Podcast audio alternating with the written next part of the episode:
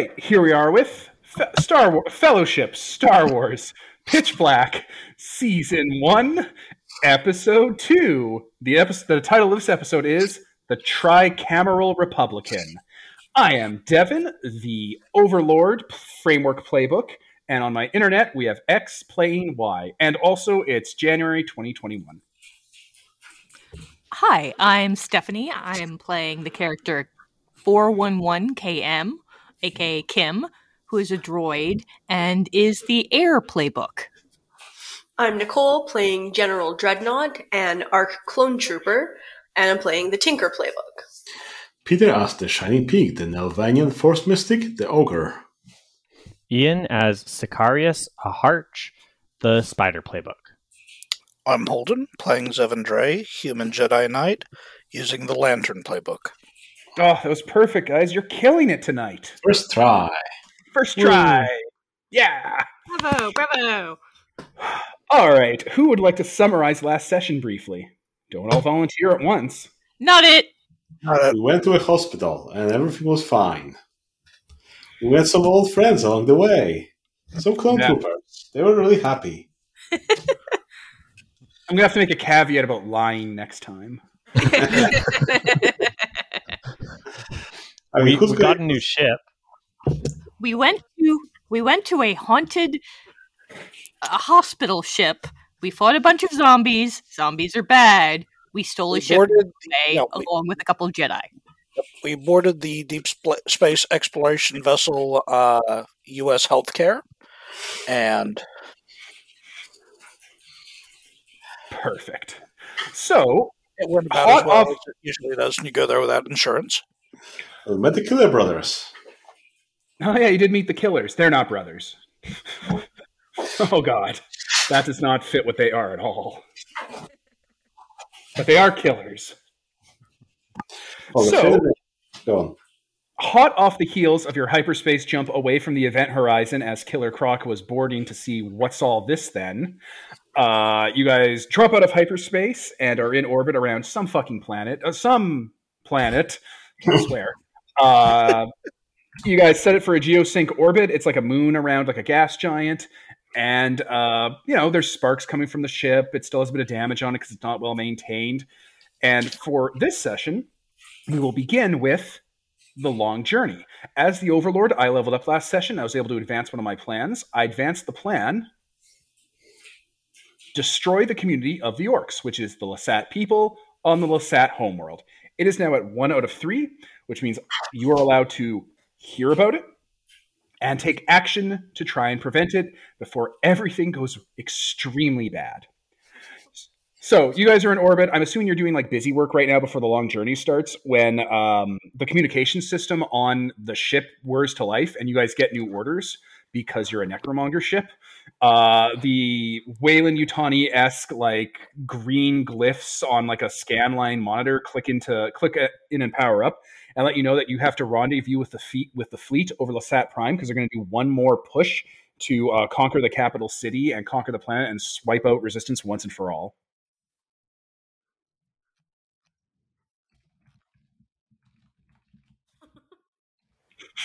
We're floored. You're all floored, it seems, speechless. Yes. Oh dear, this is some distressing news.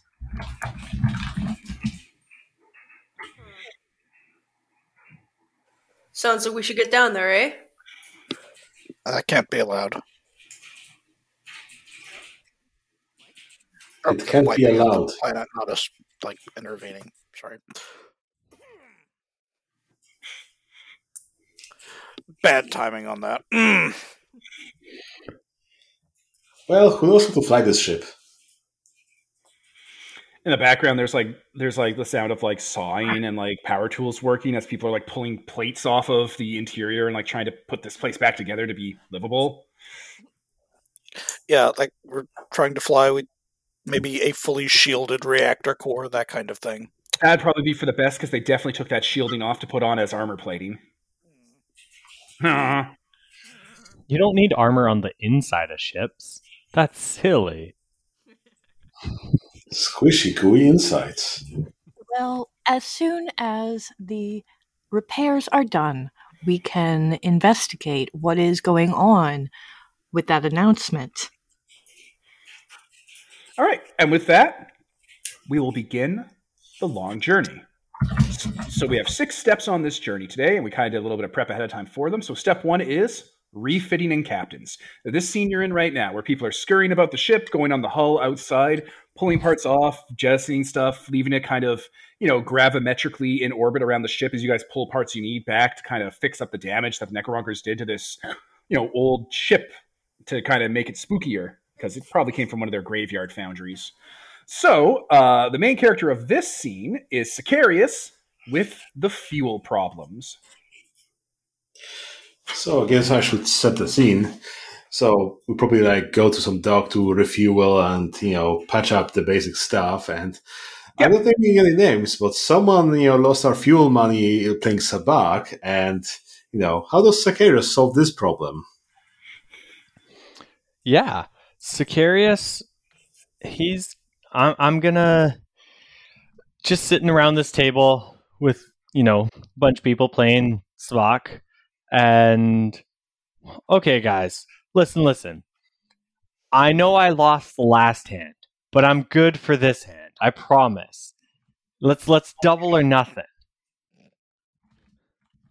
Oh no! All right. Uh, all right. The gamblers around the table from Red from Crimson Dawn will definitely play double or nothing with you. I wager the ship. So I got I got a uh, let's see here. I, I got and I'll pull out this this like bunch of nice quality silk stuff here because I have valuable silk goods, precious and useful. Oh yeah, you do. I'll wager I'll wager one of these against the cost of the fuel. Here we go. All right. How do you want to defeat these people at Sabacc? I have no idea. Um, Do you want to an, an arrow trap to murder them? Say the venomous spiders. Throw a flashbang on the ground and run. I Just have mean, the cards turn into spiders in their hands. yeah, no, like I'm just I'm just picturing my spiders. I have all, like my spiders have the swarm ability, so I'm just picturing my spiders telling me what their hands are because they're all communicating with each other. So I just know, you know, I'm basically Oh, watching oh. them play. In And that case, you will use the bonds of servitude to use a stat of your bug swarm, probably their swarm stat. Yeah. So damage can- swarm by striking it out, which I can do for you because I'm already doing it. okay, okay, And there, you damage one of their stats, which you can heal with food. And Sounds good. uh, I'm just gonna let you have it. yeah. And my as my swarm helps me cheat at cards. The lead guy, played by the actor who plays Vision in the Marvel movies, because he also plays the serial killer in the Star Wars movies, uh, slams his fist on the table and looks at you, and that was a very good hand, my friend. Very good. We should play again someday. Of course, anytime, anytime. Unfortunately, now though, we are we are needed. You know, heroes doing hero-y things, and he'll he'll put his cards down like very He puts, up, carefully. and he puts up his hand and says, I understand. I also have a call to take. And as you are escorted out of the room with your earnings, the hologram flicks on as the windows go down, and a tall a hologram of a tall, thin man with a horn spreading out of his head appears before him as uh, the two of them start talking. I have a question. What? When you say he plays the serial killer in the Star Wars, do you mean that he's we stand here amid the wreckage of my success? No, he's Dryden Voss, the dude who works for Darth Maul in uh, Solo, a Star Wars story. He was just talking to Darth Maul right now. There's Darth Maul's cameo. Wave. He's getting paid for this. Yeah, I don't wait he flashes his lightsaber. He's a rich dude that gets it, you know, at the end. Oh, from Yeah. that movie. Okay. Yeah, that's Vision. Oh, that guy. Yeah, now Yeah, you he- mention it. Yeah, he's getting paid for this. Good for him. It's a nice ship. Let's crack it. Honest, honestly, he joined the Marvel movies just through the voiceover for the for the Alfred suit for Tony Stark, and they're like, "Okay, now you're a fully uh, live action character." And he's like, "What? No, wait, I have to put 15 hours of makeup on? No, no, no, no, no, no! I was doing this for my house, guys, guys. I was And doing then this Joss Whedon's like, house." and we're going to give you a penis on screen. He's like, "No, no, no, no, no, no, no, no! I didn't want to be Doctor Manhattan, guys. You promised." and he just kept like shoveling money down his mouth, and he's like, "Please make it stop." Excellent. Excellent. We'll move. Also, uh, when you got back to the ship, and you know, are able to to afford refueling your hyperfuel deposits or your hyperfuel stores, uh, I'm presuming by now you guys pick a captain. Oh, I thought they picked me. Yes. Exactly. Like, but this is the scene refitting and captains. Like everyone's coming back after the ship's refitted, and everyone's probably around the table just finishing voting on you being captain. Oh. Well, I was too busy running around telling droids what to do and how to repair the ship. But I come back to being in, to the announcement that I'm the captain. Awesome. Right? We sat down to discuss it, and while we were doing that, just sort of organized the ship completely. So Yeah, the ship is doing much better now. It's not that much of a death trap. It's now just like a normal ship from Corellia. If that means anything to you, it doesn't mean anything to me. People used to talk like Corellia meant something back in the day. Like someone's like, "I'm a Corellian gambler." It's like, are you saying that because the expanded universe said that Han Solo was from Corellia and he's a and he's a and he's a crime guy, so you're a crime guy from Corellia? And they're like, "No, I'm different. I wear a black shirt with a white vest. I wear a black shirt with a white vest. I have long hair that's purple with black streaks." Guys, I'm different. I killed more people than Han Solo. It's true. Han Solo did not murder that many people. So we will then, so you guys will sit down. The ship's up and running. The hyperdrive's online. Navigation's up. Uh, your little guy, what's his name, is sitting there. We should really put him on the NPC name list, so I keep stop calling him the little guy because I'm I'm so tempted to start calling him P Pants, and we can't do that like we did with the last guy. Oh, Anyway. by the way, His by name is way, Duran Duran. Yeah, I'm putting that down. By the way, while Siri is off cheating at cards, um, I was Cheating's doing, such a strong term. Siri. I was investigating the data drive that we got from last session. that's a good idea. That is a good idea, um, which we'll cover in the next scene Hyperdrive Blues. So, uh, what's his name? Krell, and who's the pilot again? Who's, who's your pilot this time? I am. All right, so Zevin and Krell. So Zevin sits in the pilot seat. Krell sits in the co-pilot seat. You guys fist prop, punch that uh, toggle forward, and hit the hyperdrive, uh, aiming for Lasat Prime. I'm assuming. Sure. All right. Uh, Krell shows you how to angle it through the gravity well of the sisters uh, on the outer rim in just such a way that entering will actually expend your sleeping time without more time passing in the world around you if you hit the hyperdrive at a certain angle. So it like doubles your sleep time. Right? We'll Something get that older Ron do. faster. we'll get older faster.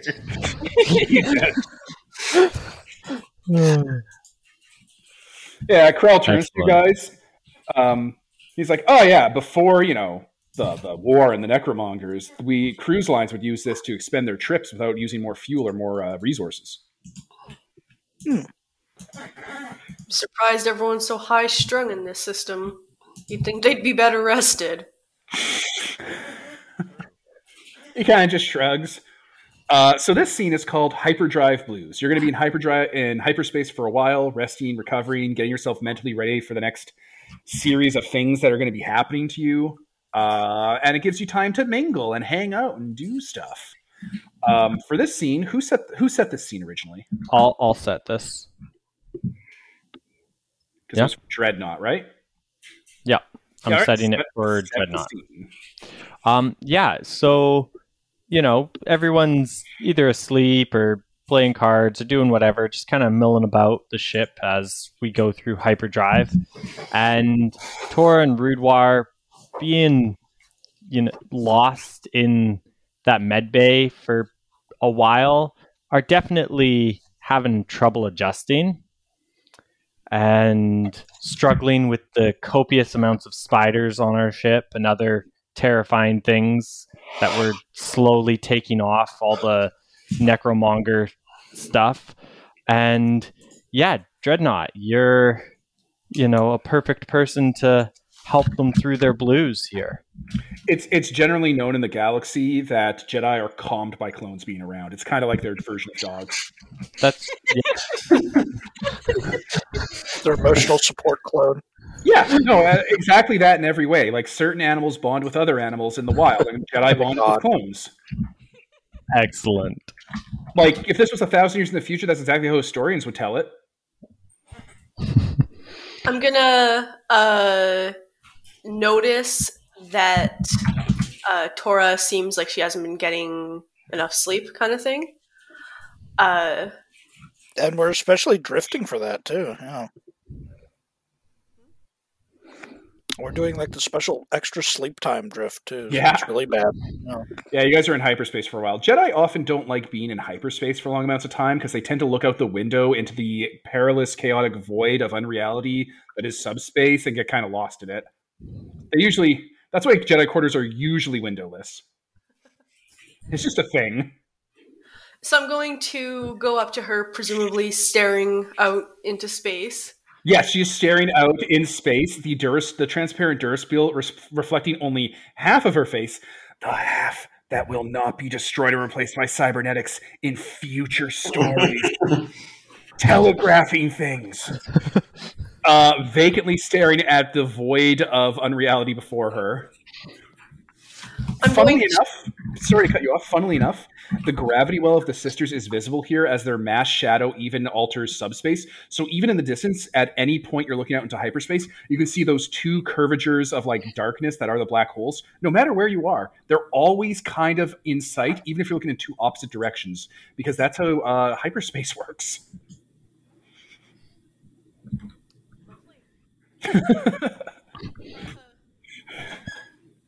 I'm going to uh, be kind of dressed down in like my mechanic's gear, my mechanic gear with like tool belt and stuff. Your Really? smock. Yeah, uh, and be like, uh, Padawan would you mind coming lend me a hand here? She gives a little bit, not not a startle, but she definitely like perks her head really quickly to like break that reflection view to where you are. Um, sorry, what was the question? Want to come help me out? Uh, could use a hand uh, fixing up. I'm gonna point over at my uh, Your droid, the droid oh, my, you killed. my, uh, my mech. I don't know what to call it. Your your your uh, your walker. No, they use the word mech in Mandalorian. That is true. Yeah, just call it your mech, or yeah, your mech. It's a mech. Yeah, I could use I could use an extra pair of hands. She uh, she nods and walks over, uh, glancing at the the commando droid that's still waiting to be brought back online after it was possessed by the devil. So where'd you find that guy? It's possessed by the devil. Yeah, last session you were there. Wow, I don't remember that. You shot it. Okay, you have to bring him back to life because you're a mechanic.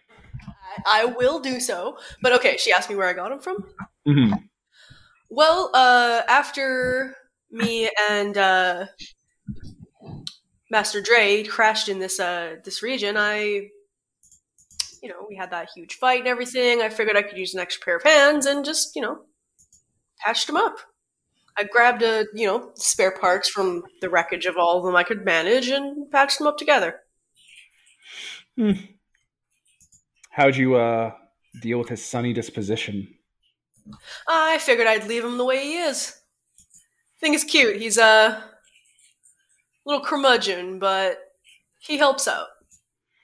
She'll, uh, she's talking and working with the mech with you, and you guys hear some banging down the hall, and she kind of perks her head again, just like just like she did before, and kind of starts walking down the hall, being like, "I'll be right back." Yeah, I'm basically trying to distract her from being depressed by giving her something to do with her hands. That that that was my plan, by the way. Sure, sure. You hear voices coming down from the hallway, Yelling voices. raised voices and weird voices. All right, I guess I'll follow. When you turn the corner, Tora is leaning against the door to Rudwar's quarters, and you can hear multiple voices coming from his quarters in like whisper, hush tones. Uh, who's he in there with? She bangs on the door and says, "No one."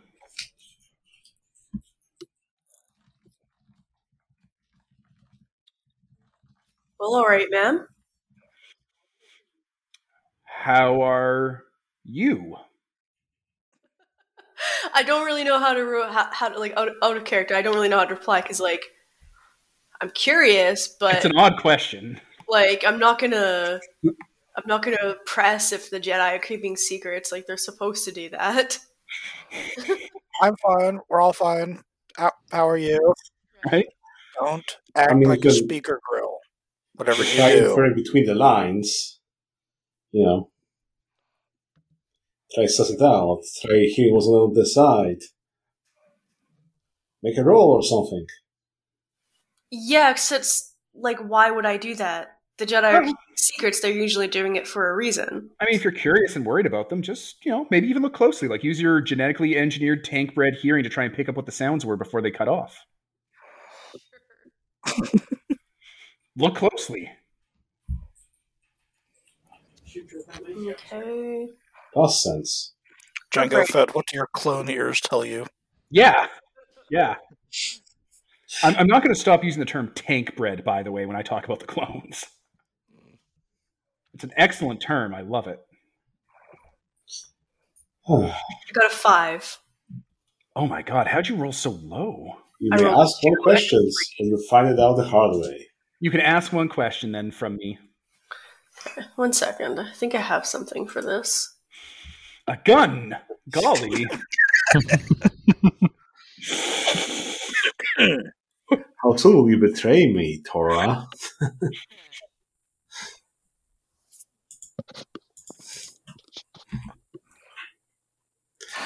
Hmm.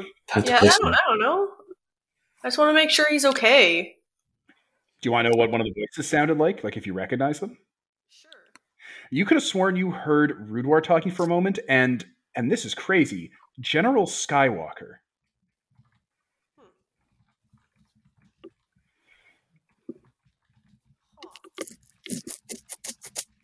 But you have no way to communicate outside to them at all. Like that that can't work. There's no technology that'll do that. You can't get out of the singularity with communications. That's the key point that has stopped anyone from getting, learning about what's going on in here.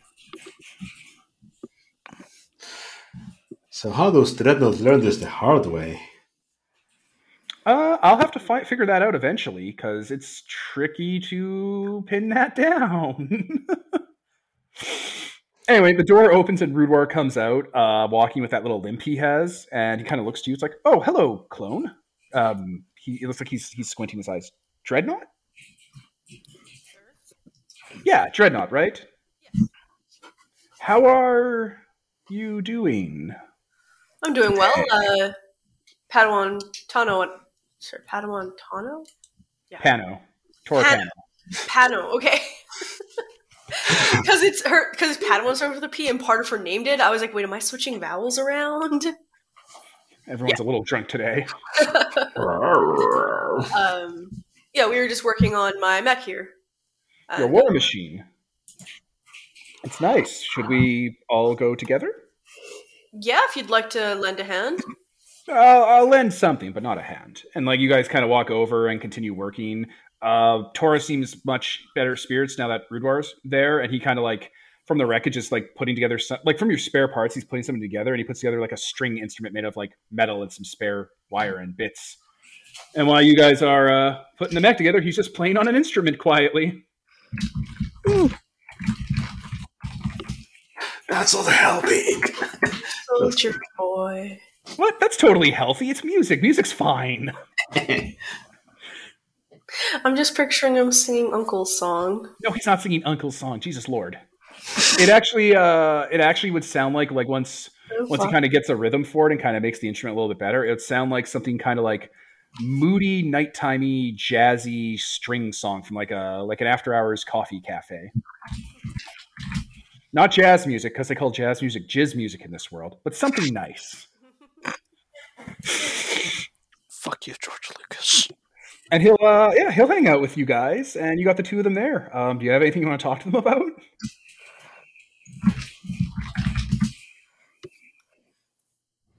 don't know what the fuck to say.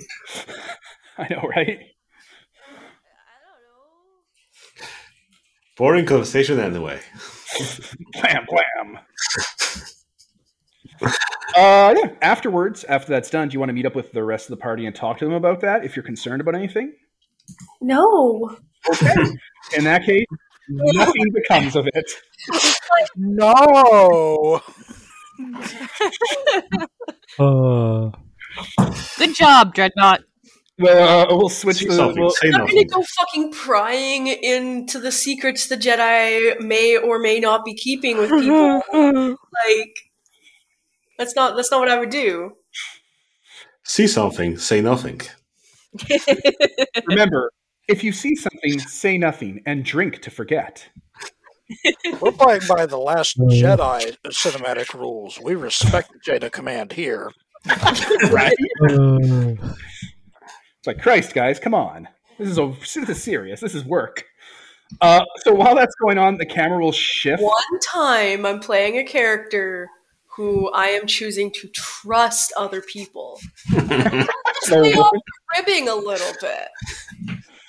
so the camera pans sideways from the mech bay and then up a bit, like a uh, Wes Anderson movie, as if it was a little dollhouse ship, and it goes up to the communication part of the ship, like where, where the, the computer core would be, to Kim and whom else would be uh, checking the data drive there.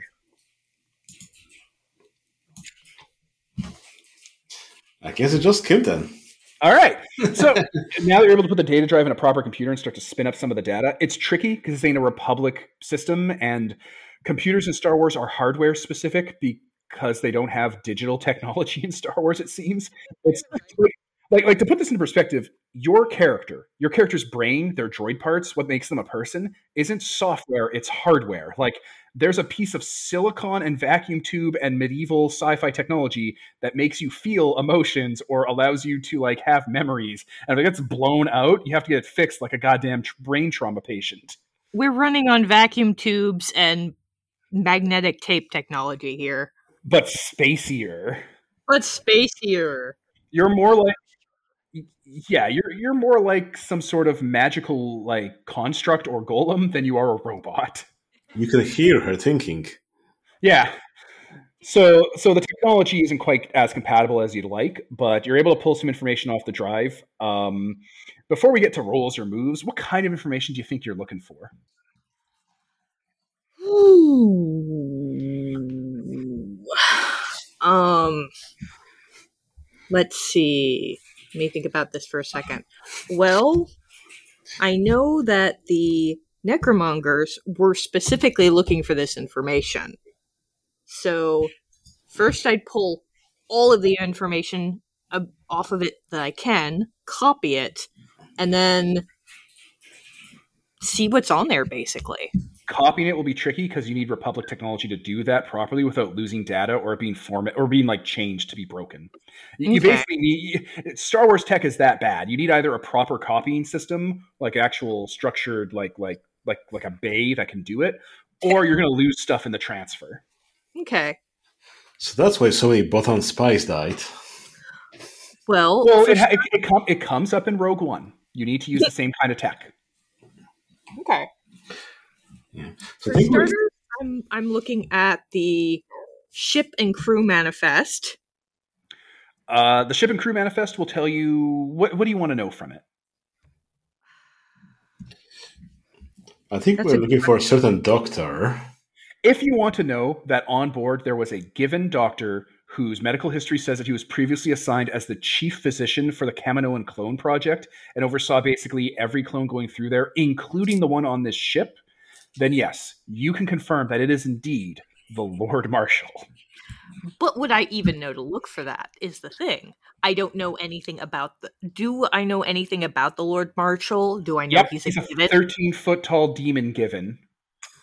Okay.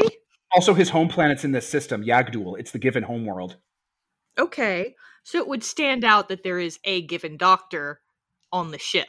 Even more that would stand out is that this this record has the black box for the ship. The last thing this ship did was respond to a Republic medical distress call in the event horizon of a black hole and was trying to investigate before it got shot down by a Trandoshan Marauder ship, and both of them fell into the black hole and all communication stopped. So it's got the black box. What happened to it in the black hole? Uh, do you want to access that alone? Do it. Do it. Yes, because I don't know any better. All right, this is going to definitely be looked closely. I Only hope you need nightmares. All right, all right. Please roll low. I'd love it if you rolled low. Bring up the dice roller. Roll, roll, roll, roll, roll, roll, roll your boat. All right. Um. Oh shoot! I'm only supposed to roll two. How many did you roll? Ken. Three.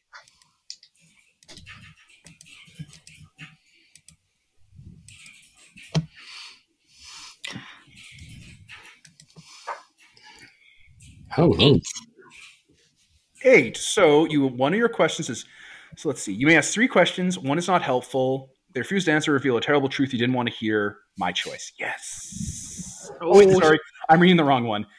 You rolled an eight. You find one of those answers the hard way. So you can ask three questions from the list. Damn. Okay. Um. ugh, Anyone crap. can answer, but the Overlord has the final say.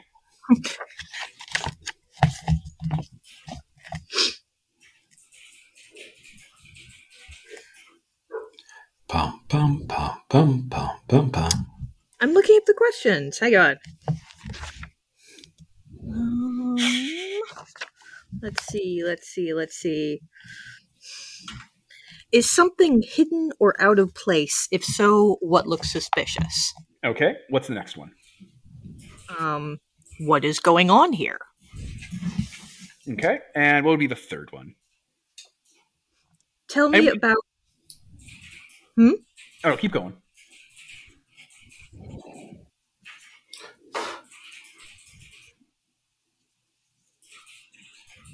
And remember, we can change these as I answer them too.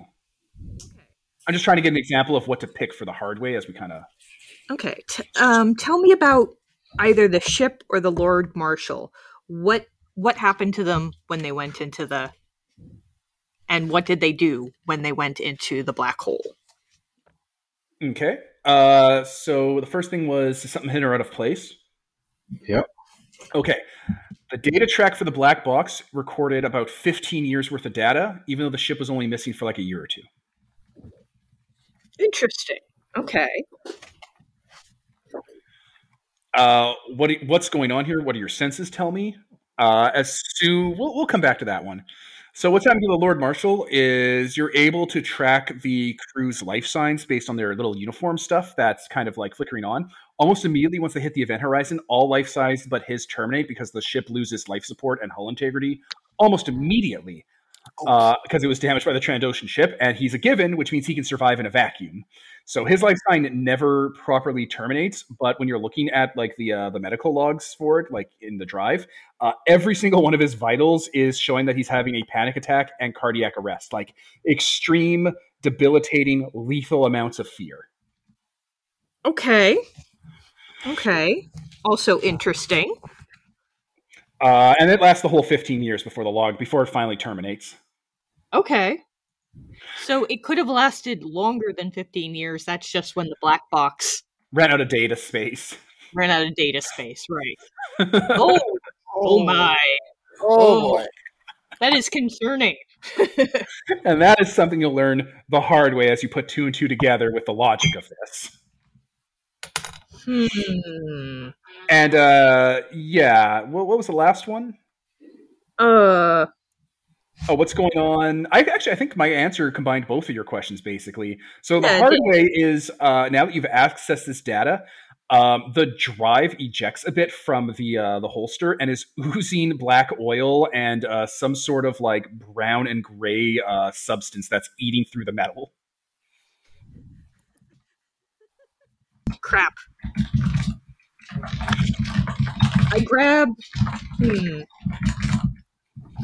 I grab something nearby to so that I'm not using my actual hands to pull the the data drive off out of the out of the computer so it doesn't melt the computer.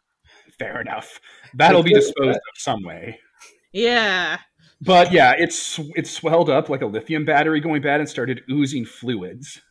Hmm. Data drives, I will remind you, are not moist upon production. Mm. This is very concerning information. I shall have to tell the rest of the crew what I have learned. And does that happen? All right, before we cut to customs, then, the third part of the journey, what are people's general reactions to that information?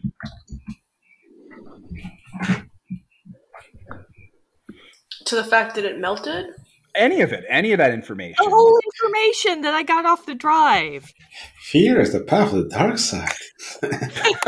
So, thank you, Shining Peaks. Brevity is the soul of wit. Uh, open horror and dismay, I should think. Yeah. Yeah, I know this guy. Uh, Yeah, that's a family doctor. Family is a loose term there. I mean, they share the the genetic makeup, so it is one giant family. They're two different species. Is it is it a family or is it just that's my doctor, and he happens to also be the same doctor for all my other me's? Who are So also your family- brother, who are also your brother fathers.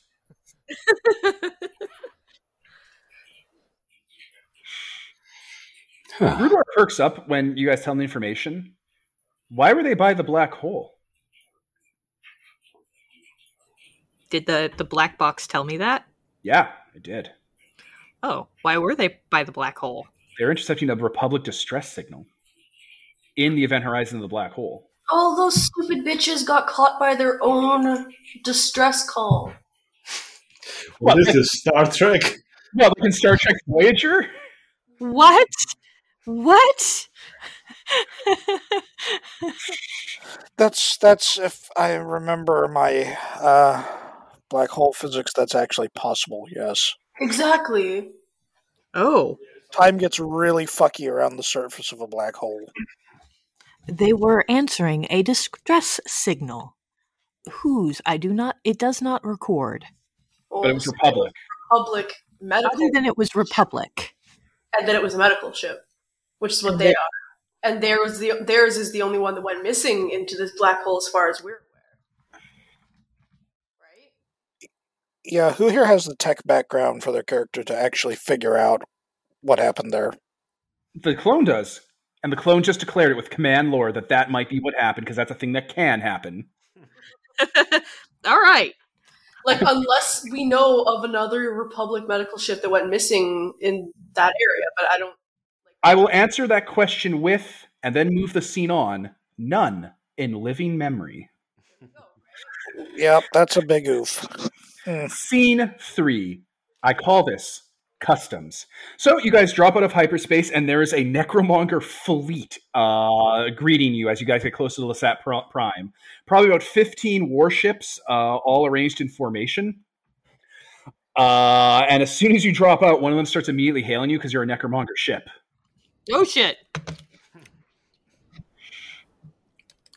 Who's the main character for this? Zevin is. I'm not Seven? the captain though.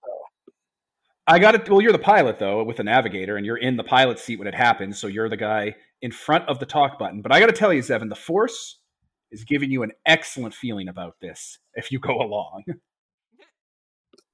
So what everybody gets to see here is the pilot's hands uh, hovering over the uh, hover the hyperdrive controls as they're about to just try and punch out at some crazy angle. It's gonna get them most likely get us all shot to hell and scattered across two or three star systems. And there they stop.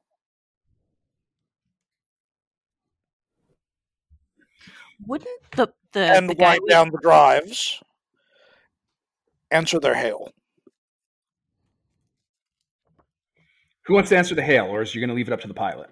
wouldn't yeah wouldn't our our our ex necromonger guy know some rep- some actual reply, correct replies? He turns and goes, "Yep." Do Do you want me to? Uh, it was probably him then that I just uh, that I'd signaled to answer the hail. Then, yeah. Don't worry, I know how to talk to them. He, op- he, he opens the channel. Hello. well, we're all dead.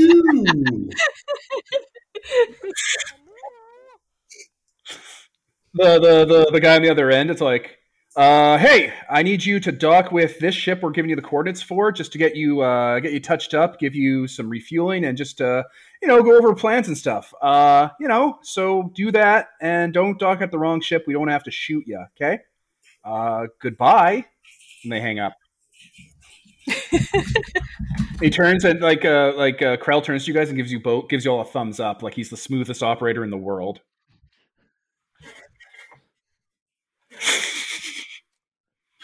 I fear we may be facing the most fearsome army of morons this galaxy has ever assembled. I mean, And I they're, take ship in. Yeah. they're, they're casual, man. They're they don't have like a whole thing. Oh wait, he wait he stops and he hits the button. Uh, uh hail the Lord Marshal. And the guy's like, oh shit, right, sorry, hail the Lord Marshal. Uh, Don't tell my supervisor about this. And he hangs up, and, and then you know Krell gives you a thumbs up again. He's like, ah ah.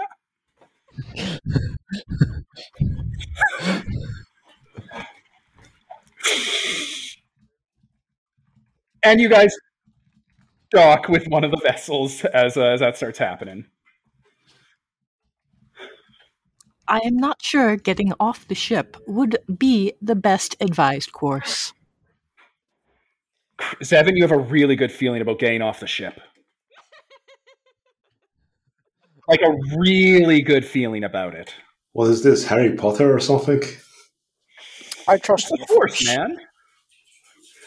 All right, so for this scene, we need. Do you have anybody I should bring with me, or am I I, going I, this was. I, I was literally opening that up. So you need to bring at least your clone troop, your clone with you, and you could bring any other of the main characters, but no companions. They're gonna, they're, they- they'll screw up the deal. So whoever else wants to come with can come with, and you still have a really good feeling about it. The more, the better, honestly. Sure, I'll join. I'll join. Dread, why you're not? with me. Sicarius? When in need, take a bucket of spiders. No Well, how if you're going to meet like the necromongers, definitely bring giant spider guy with you. So, any other PC want to go? Might as well. Gives you break some legs. I am concerned about this course of action, but I will accompany you. Okay, well, uh, then So you guys. literally, the entire party is. uh Yep, the entire party. All right. We never wanted that ship anyway. Krell's about to get up to join you, and I'm assuming you push him down. Like, sorry, not you. You just stay here and monitor the ship. Like, oh, because I thought I was going to be like, it like points to you and points to him. It's like I thought we were like we had a thing, and and he, he just stops and like looks back at the panel. There's some jobs Listen, more listen, kid. The captain has decided to come with us. We need at least one person who can fly this bird out of here. I pour him a steaming cup of spiders for the uh, wait time. All right, well, you get you go to the docking clamp, the docking tunnel, the docking egress, and you're on the Necromonger's like docking bay area inside one of their like warships. There's a bunch of dudes in, in like plate mail armor with skulls on it and scythes that have like they've tattooed themselves to be death metal looking, and they're just milling about doing you know stuff you'd have to do on a ship like this to keep everything running um, as quickly as they can, as efficiently as they can, because they're actually a military. And uh, some dude walks up uh, with like a like a like a like a data pad or whatever, and he like looks at you guys, looks at the ship. Do you got a name for this vessel?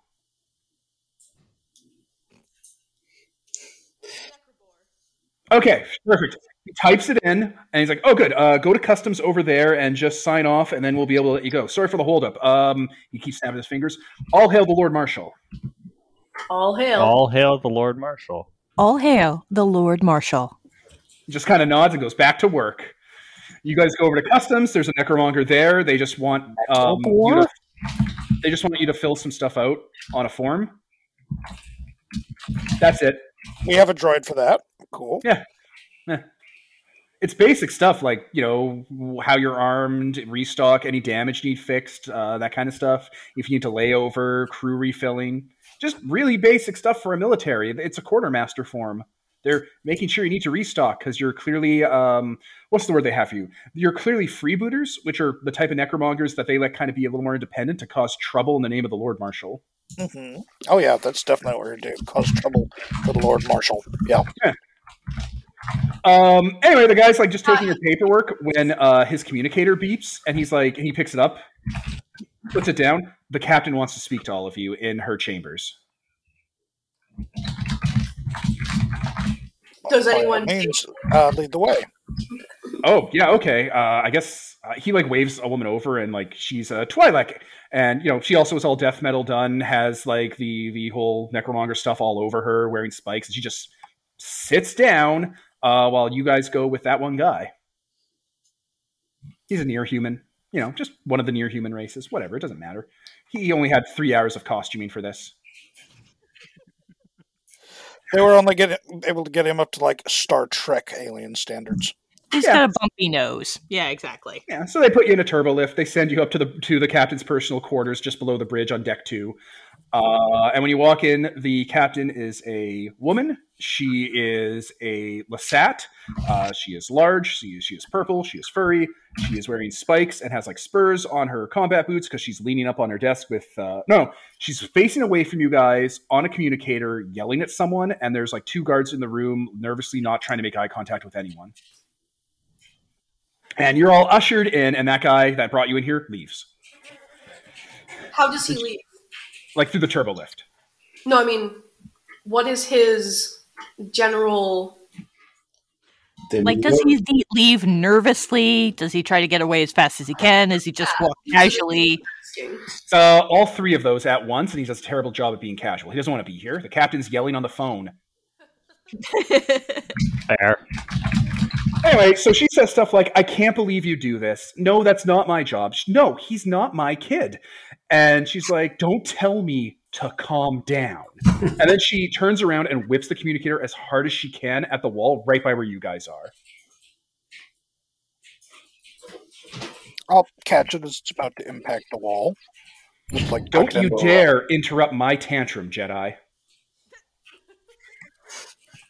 You two, leave us. And the guards go to another room in the captain's quarters. So you're the Jedi have sent for, So you're the. Jedi. So you're the Jedi sent by the Republic with your clone commando, and you're probably harboring other Jedi and stuff to undo the Lord Marshal's plan, right? I believe you have a, a, a disadvantage. That was a yes or no question. Force says Oh yeah, uh, just be honest. Just be honest. well, you you seem to be on top of the situation. Then, yes, Oh, perfect. All right. So I'm supposed to turn you over to the Lord Marshal and have you all killed and tortured and whatever, but I have a better idea. You're going to help me with a problem. It's a problem that's been driving me crazy for the last three years now, and I'm going to get resolution to it. And then you can go on your way. I don't care anymore. Okay? say on. Perfect. Okay. She takes a deep breath, collects her thoughts, hits a button on her communicator uh, that you can you can take a look at later, and it's all like. 29 years ago, I graduated from the Lasat Academy with my life partner. We signed a life partner contract with each other with endless options for renewal. Basically, no what you new hum- humans in Coruscant would call dowry or any prenup. Okay? I decided to stick with my career out of the academy because I got a full certification and became uh, basically uh, a ship commander, fleet commander for the Lasat military and the general systems. My husband decided not to get full accreditation and w- went into uh, logistin work. I spent 10 years working building up my career before we decided to sign a fertility and breeding contract and have one child, a daughter. Seven years after that, the Necromongers took over, and all of a sudden, my husband's job, which he had no accreditation for, no longer exists. My job, uh, fortunately, goes up, and now I'm in charge of the Necromon- of this Necromonger supply fleet. Following along so far? I believe so. Nine years later, he divorces me, and his new wife and him have a child. She turns to the clone. Yes, Tankborn? Uh, you said nine years after. Do you mean your daughter was nine at the time? No, she was seven at the time. So she would be 16 when the divorce happened. Okay. She's 16, uh, husband, remarried, they have a new kid. Exactly. Husband and I are 47 at the time. Or no, we would be 44. Okay, okay, okay. How how old's the uh the the, new- the new wife? Well, she had recently graduated from the academy, so she was about 20.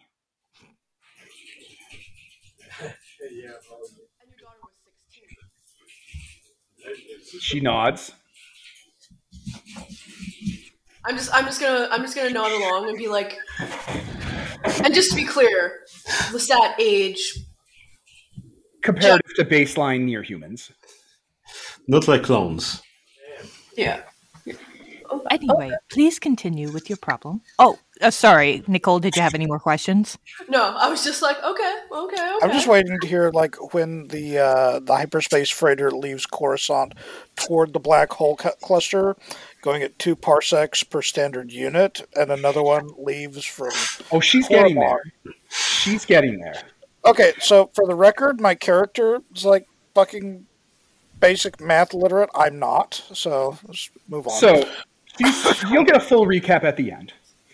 So, three years later, their child is three. My daughter is now ready to graduate from the academy. What you need to know about the Lasat Academy is it is considered graduating from is when you're an adult. You're about 18 to 19 when you graduate.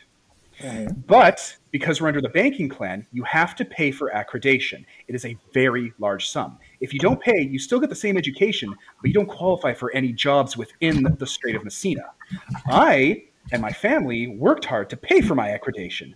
My husband decided instead to not spend the money on accreditation because you don't need it for a real job anyway.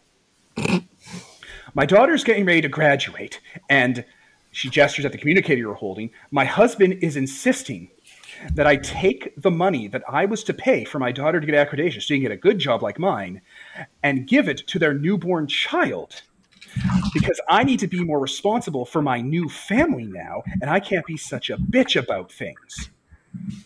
And my daughter doesn't need to graduate either because she's helping babysit while the two of them are working. And by the two of them, I mean his wife. He doesn't work, he lost his job three years ago. So, my question to you, Jedi, peacekeeper, consular, uh, a thousand generations worth of diplomacy in the Republic is, um, who is the bad guy in this situation?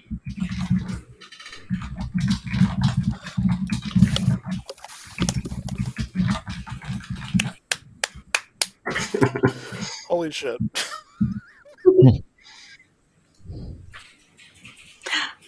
Does Do he you look need like any? he's not going to say anything? Do you need any more information, Jedi? Uh, I'm just trying to keep this all straight in my head. So I do have another question, actually. Yes, Yeah, Tankborn. Is the new child a boy? Funny you should mention my daughter's half brother. Yep. Yep. I too have a question.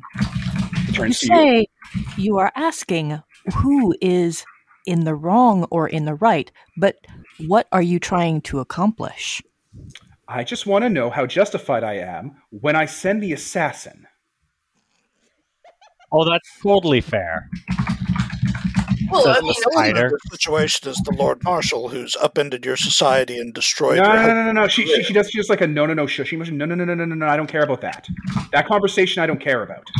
I care about between the main characters in this story me, my husband, my daughter, his new younger wife, and their half brother. Who is the bad guy?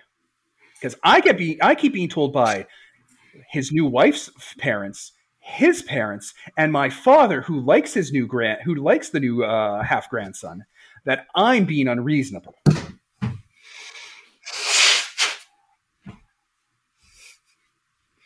Uh, am- am I forgetting anything about their uh, the uh, the Jesus H Christ Species. Support of um basically their their their let's have a fucking kid pledge. Do you want to look closely? Sure. Give me a look closely. I'm, I'm really just asking if I've forgotten any details because you fired them out like a machine gun there. I did. I did. There are details that you'll piece together with uh, the math of it, but rather than me restating it, I'll just let you get the answer by looking closely really well. Does that make sense? Um, sure. I think that's the thing I'm worst at, but let's give it a shot. No. Does anyone else want to pick out details that might be hidden I mean- in here? I think Yes, someone, I'll, I do. I think someone on the spot is a cat, so Oh yeah, I have put you all on the spot. Well, I, using my extensive legal and economic background, would like to review the, the details of their contracts to see if there's a way that she can sue him from or get money out of him and basically give him a big fuck you and cost him a bunch of money without actually having to kill him. Sure, look closely. All right, and uh, we're all sort of putting our heads together on that. Yeah, Yes, a, we are. a moment to consult with my, a moment to consult with my crew. Yeah, yeah. She gives she oh, she walks up to you and starts handing out data pads that she had that she had like made when she heard your ship was docking. Annotations with So we're like, putting our heads together, and we've all got bonds, so I believe that gives us hope. Yup. Woo. So when do we throw her out the window? When do we throw her out the window? Why would we do so? I mean, she's the captain of a necromonger ship that you know. That we're currently in the, on dock On with, board up. And in the heart of. Yeah, not a great idea. Maybe. Just uh, just look closely So later, at that part. You want me? Uh, do you want me? Roll do you it. want to roll? I've Or got zero, so you Whomever is I best. would be doing this. I I have um wisdom and sense, so I roll can roll. Kim. Uh, uh, ooh, with hope, eleven plus. Let me find Yeah, my. perfect. Uh, as soon as you hit ten plus, you're golden.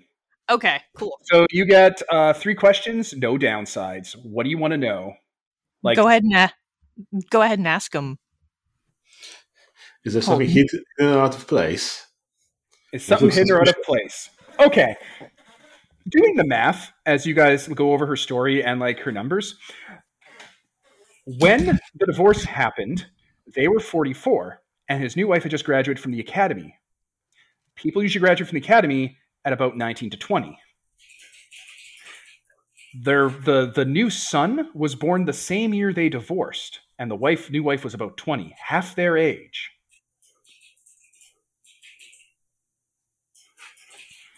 Which And by the Yeah. same year, you mean somebody was fucking around. Right. Also, this would mean that the new wife was actually probably a classmate of the daughters, just a few years ahead. Uh, The second, also she's making her call her mom. yeah, yeah, yeah. Also, the daughter has to babysit the new son full time and not go to school. Mm. So So that's out of votes for the assassins. All right, that's the first question. You got two more. So what will happen if I tell her what she wants to hear? Uh, she will be super smugly satisfied, and the husband will fear for his life because she has him on speakerphone with his mic muted.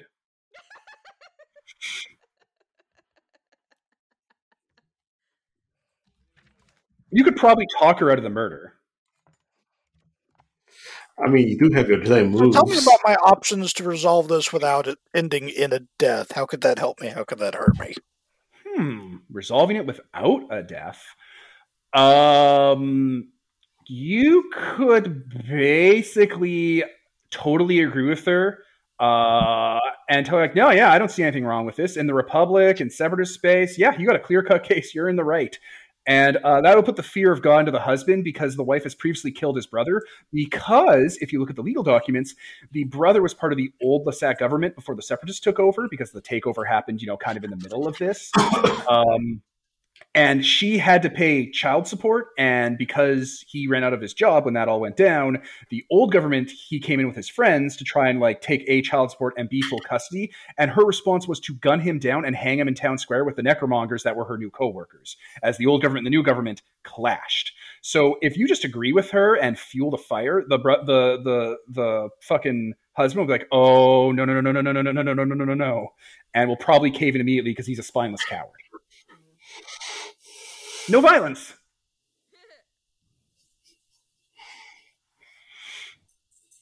Was that all three? That's all three. All right, there you go. Well, it sounds to me as though he's abrogated his responsibilities in his marriage contract, in, as a father and as a man. She's nodding, nodding. She kind of leans back in her chair and puts her feet down on a stool, and you hear a soft ow. She's like, "Don't worry about that. That's my old supervisor." Like I said, things changed when the Necromongers took over. Well, well, well. It looks like someone's not just an emotional, crazy bitch who needs to calm down after all. I wonder what such a sane, stable person like me will do. And then she clicks off the intercom. All right, you can go. And a very good day to you, ma'am. Yeah, you know what? Give me a call anytime. We'll go for drinks. I'm gonna tip my hat on the way out and be like, "Hope your daughter takes after you and not him." One of the one of the guards is like, you know, we can't just let them. And she makes a motion, and the other guard grabs that guy and takes him out of sight. And she's like, listen, as she's talking to you guys, I don't really care about things that don't affect me. Like this necromonger thing doesn't affect me. I don't care about it. This separatist thing, don't care about it. I just want my daughter to get the same chances I got and have the same work ethic I had.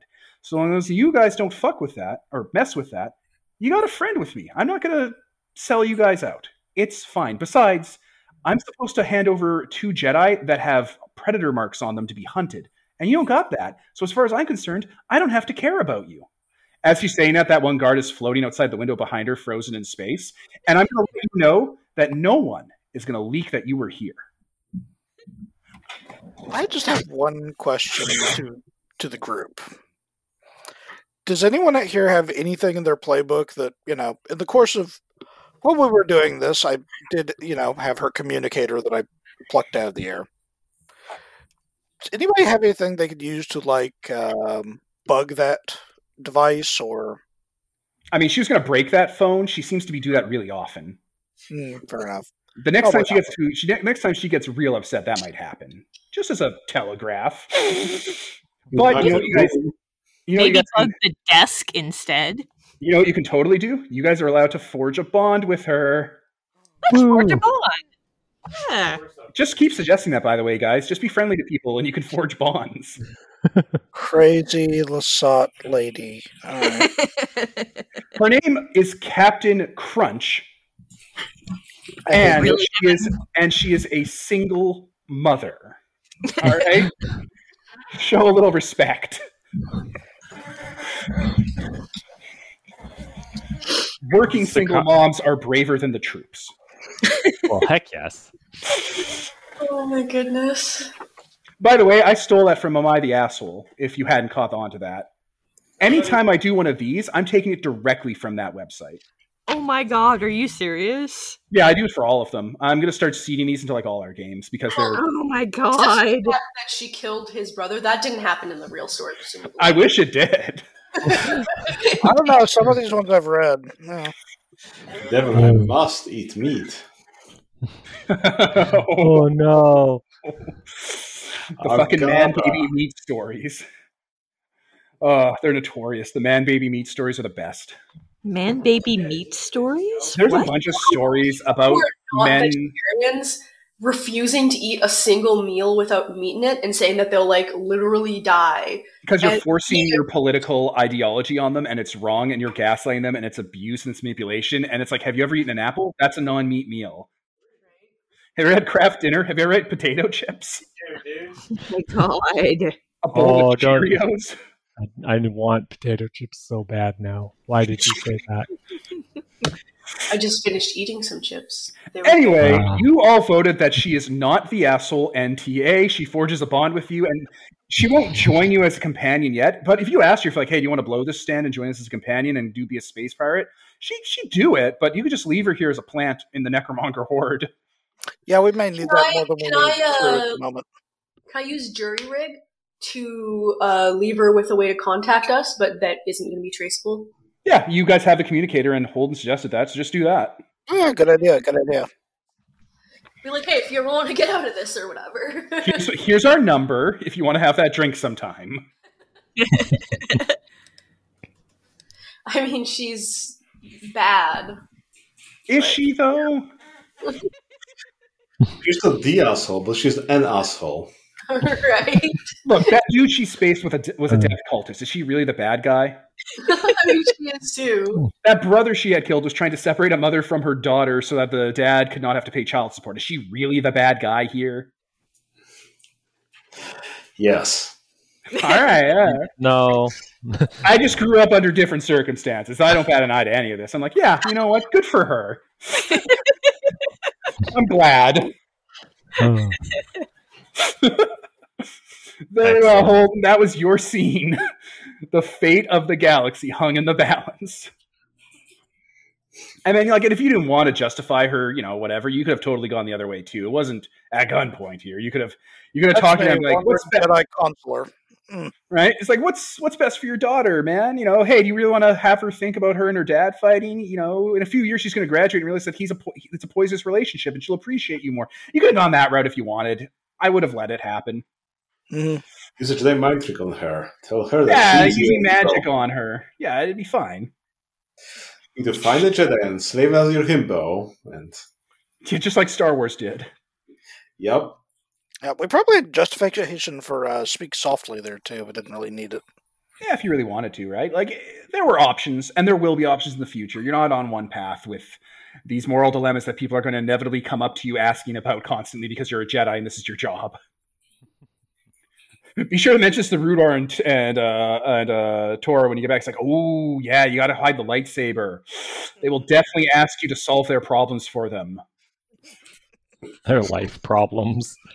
Yeah, yeah, no, that's what people do to Jedi. They're like, hey, Master Jedi, you're a wise, traveling, well-read Canterbury monk who's magic. Solve my problems. My brother-in-law won't not eat meat at our places. He's being a real piece of shit. And you're like, yeah, yeah, I know about this story. I've heard this one before a bunch of times. Oh, the worst is the friends of.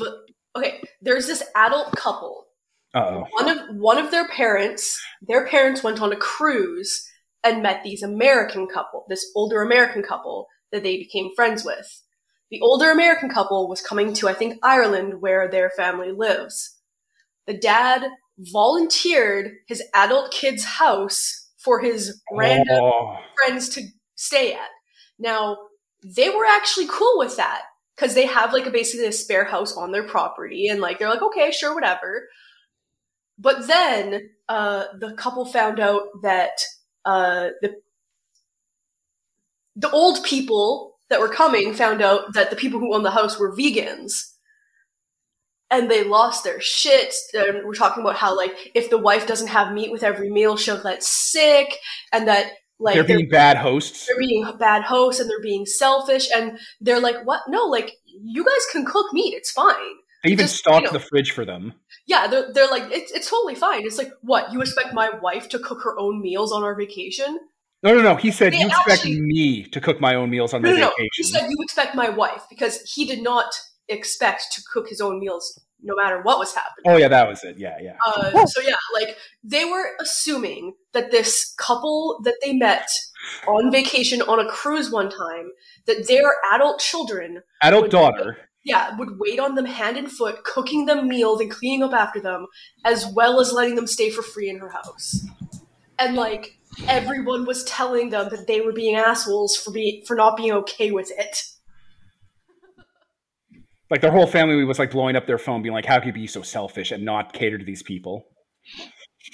Wow. Oh, I know, right? Anyway, Anyway, in the scratch pad, we are now on to ah number four, the Overlord one. This scene is called the Republican. We cut to Lasat, not the verdant jungle world of Lasat where like the capital is. We cut further out into the wasteland near where the war is happening. Camera goes by old ruins of tanks, trenches, blown up like, you know, bits of soldier and like weaponry, you know, destroyed command towers and stuff. Until it comes to what looks like a sort of rundown village with like those Star Trekky hovels made of stone and metal. And it's and in this village are necromongers. And there's some hanging from like awnings. There's a few like strung up on towers. Uh, there's a few half buried with their hands sticking out of the ground uh, in like a death pose. And the camera finally focuses on about four necromongers running at breakneck speed down the main street away from something shooting behind them, screaming, Is he behind us? Is it behind us? Keep going. We can get to the speeder. Uh, one of them stumbles, and the other one goes back to pick him up while the other two run off to the car. And around the corner is a man, a near human in armor that nobody recognizes, with Republic symbols on it, and he is running Terminator style, Terminator style at breakneck pace towards them. One of his arms is clearly a droid arm that like clicks into his armor so that the armor's been pulled back where it is. That arm has a pistol and is shooting at them with mechanical accuracy. The other hand uh, is on a rifle that's kind of slung at the hip and is also firing. The two of them scatter and get to the to the speeder. The speeder starts taking off. The the the commando keeps shooting at them, and they're like, "Punch it! Just punch it!" As they're driving away from town, you know, past the dead bodies everywhere. Um, and they keep going. One's like, "We're safe. We're away from that. We got away from him." And that guy's head uh, gets shot in the back of the head, and he falls out of the speeder, and he's hanging on by basically a strap, like being dragged by the speeder as they hit the gas a bit more and take off. As that guy keeps running after them, not stopping. um, the three remaining ones look over their shoulder as he disappears over a sand dune in the horizon, and they're like, "We're gonna make it! We're gonna make it!" They they grab each other's hands like a knight, like to be like, "Yeah, we did it!" And then they realize that the car's dragging because their dead guy is stuck on it, and they start hearing warning signs from the speeder car as the fuel cell starts failing because that last shot glinted, uh, like glimpsed one of the engines. The speeder starts to slow down. The three of them get out, and they're like, "Okay, we can take him. We just have to hold our ground." The three of them get their guns ready, and they wait for an uncomfortable amount of time as it keeps coming back to like their eyes inside the skull armor, their guns, the heat bearing down on them, and they're looking at the sand dune where they came from until eventually they start seeing a figure coming over the horizon, and one of them just books. He just runs.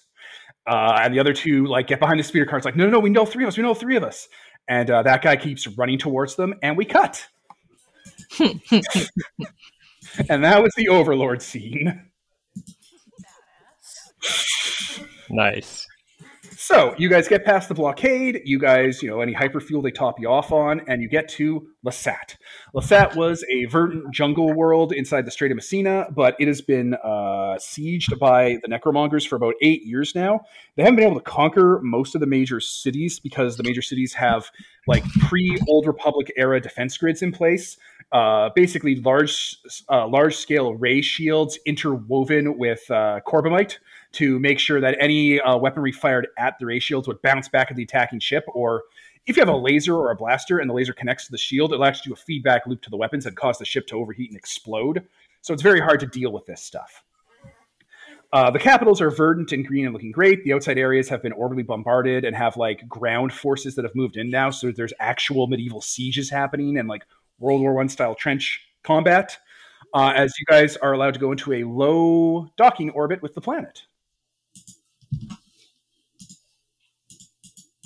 Now, I'm going to point out here that 411KM, Kim, you've been here before, you know the people, and because you're the heir, they will definitely grant an audience with you, even though they have their super war shield up and you're in a necromonger ship. Okay. So it ain't no thing. Okay. Well, I contact the the communications hub in the city and ask for permission to dock, and along with providing proof of who I am and that I'm not actually a necromonger. Uh, the ship just looks like that. Yeah, they give you approval immediately. They'll uh they'll they'll, they'll give the the coding so that your your ship can pat phase through the shield and not immediately explode. Okay. Well, we land, and I imagine that I would I would head to the city's probably in chaos. There, I mean, I mean, I imagine there's it's not super chaotic, but there's definitely an air of fear overhead since they are under siege, right? Yeah, remember in Lord of the Rings where there was those two big battles? One was Helm's Deep, and one was the other one. Mm-hmm. I don't remember the name of the other one, but that city was like big and mountainous and beautiful and well shot, and everyone was kind of living their life but getting ready for war. Right. That kind of vibe. Gotcha. And there's a bunch of Lasat here. If you don't know what Lasat is, look up Star Wars Lasat. They're like purple furry people with backwards legs. Okay. They're going around wearing clothes with like some of armor, some of them look official, some of them look like civilians. You know, it's a thriving city in space. Right. So your ship touches down. You know, they they they're gonna start letting you kind of deboard. They're gonna go over and try to fix up for you, get it ready for your takeoff. And yeah, you're given a free run of the place. You're allowed in the Lasat capital. Why wouldn't you be? For reference, for people who care, the Lasat capital is called. Devin, you got to know this stuff faster. The Lasat capital is called Nebula Draw. It's on the Overlord sheet. Okay. All the names for all the places are. Okay. Ah, yeah, you are here in a capital city. Uh, I'm guessing everyone deplanes. Right. And get the ships kind of sorted out. And I would probably hail hail a um a speeding hover cab to take me and whoever wants to go with me to the the Capitol building, where the equivalent the the Lasat government is probably in an uproar about the necromongers perked outside their city. I'll go with exactly. Who wants to go speak with the government? What's the other option? Uh, not being in this scene. Um, I am going to come, but mostly because I think that there should be a bodyguard present. All right. Like, I- I'm just saying, I'm not expecting to be involved in the political chat. Might as well just pile on. You're just there as the emotional support trooper. All right. And Ian. Yeah, I'm, I'm probably semi well known, so It's that Merc. Yeah, you know you're a It's guy. the spider guy. It's The that spider guy. Spider Hood. Don't shake hands with him. You'll get Spider guy, spider guy has a cup of spiders. There's so many Yeah. spiders.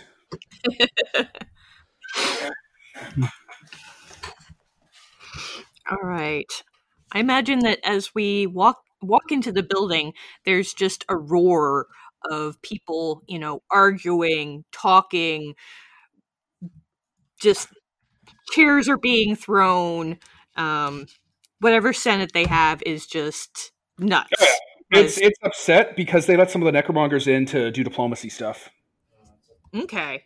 Are the necromongers actually there in the Senate as well with with all the the government? Yeah, they're in melee distance. Now, Okay. I have a question when you say that. Because are they actually trying to do diplomacy right now? Yeah, there's uh so you got the Lasat uh like chamber of government and you also have their prime minister who you personally know Steph. Uh I don't know if anyone else would personally know them, but yeah, you you know, I don't know. Anyway, uh and yeah, the the envoy from the Necromongers is an actual traitor Lasat who is talking with his Necromonger troops and like they're just going back and forth, you know, talking about surrender and the war and how things will be This better. specifically, it's not that lady we just met? No, it's not her. Okay, because you did say she was Lasat too. There's a lot of she's in this game. They're 50% of the. No, not 50%. That's not right anymore. There's a lot of she's in this game. Lots of species have female counterparts. And they're also, you know, around. What, what just got posted? Oh, oh, oh, oh, it's a kitty. Pouring a brimming you know, cup of spiders. My I God. love how he's like human. What's wrong with you? He's running. Okay, no, we can't. We can't just do this in the middle of the session. our, listeners, our listeners expect professionalism. we are sorry. Only if they're first time listeners. Yeah, I know, right? We are a professional podcast. No alarm. loud. or those stick up their ass people from the Godbound thread being like, oh, maybe their games are all about combat, and that's why they don't like narr- that's why they like narrative games over uh, s- trad games. It's like, what? Are That's you the having a stroke? what things are. That's the OSR for you. Anyway, I guess we're playing Uh, drunk. anyway, you're all on scene to this. So, uh, oh, fucking Lord Nicole, it's so good. Basically, uh, the general, the Lasat general, she her name's General Shadow. Uh, that's not her given Christian name. She renamed herself when she became a necromonger. Uh, she's in, what? What? It was a dude a second ago. I guess it's a dude then, sure. General Shadow, the male Lasat necromonger, and the female Prime Minister Quail, that's her name, her given Christian name, uh, are just debating openly in the Senate. And General Shaw is like, look, why are we dragging this out? It's been like this since the Separatists are here. It'll be like this since the Necromongers are here. Why bother joining the Republic? Even before the Separatists happened, The Republic was never our ally. They never did anything for us except tell us they were protecting us. Except they didn't even do that because they didn't have an army. They didn't even they were able to defend Naboo from the Trade Federation invasion. They didn't get the locals to do that. It's well documented. And look, when the war actually finally did start and the separatist actually happened, what did the Republic did? They didn't come to us to be their army or their soldiers, even though we're the best in the galaxy. They literally preemptively had slaves made and then made a big lie about where they came from. We shouldn't trust the Republic. It's crumbling. It is a sun downing empire, people. All right? It's an unrestricted democracy. That means every single senator gets a vote. There's thousands of worlds. Nothing gets passed that isn't commerce related. And what would you offer instead? I'm just saying, he turns to the droid, and he also knows you because you're famous. I'm just saying, the Necromongers say that we've been chosen by a supernatural black hole that we were all born under for generations that our culture has a history of, and says we're the chosen people. And we are, aren't we? So why not just go with the Necromongers? We'll go across the galaxy, take what's ours, conquer, and then we get to go to a supernatural afterlife where all our loved ones are. It's the logical option here. And yet it does not help anyone while they are still alive, does it? It helps us. We'll still be alive. Just turn off the shield. Join the Necromongers. We'll leave this black hole area and conquer the galaxy. It'll be great. The Prime Minister puts up a hand. She's like, first of all, it is well documented that the clone troops made uh, by the Kaminoan cloners was a misunderstanding where a former senator a- acting as a rogue entity commissioned them out of paranoia. All right? They were made, they were ready for this war that turned out to be true, and it would have been unethical to not use them because then we would both have an entire race of people bred from childhood for one purpose that we deny them, leaving them culturally adrift in the world and basically alone. Then we would also have to start mass conscripting troops for an endless war against soulless machines. That is the definition of waste and cruelty on a cultural scale. I will not have your slander uh, here. My uh, character is like not like nods like yeah, she gets it. or no! If you, if you, cannot make your point among this uh, chamber of of leadership, General Shadow, without resorting to base deception and Count Dukian double wordplay, then really you don't have a stance to have here at all.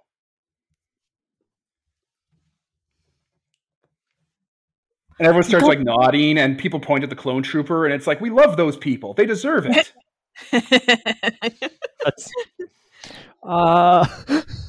Governor, may I have a word alone with you for a moment?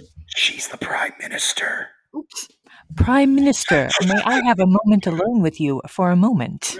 Absolutely. And she looks to everyone, get out. and like 50 to 60 people leave the large, giant Senate chamber.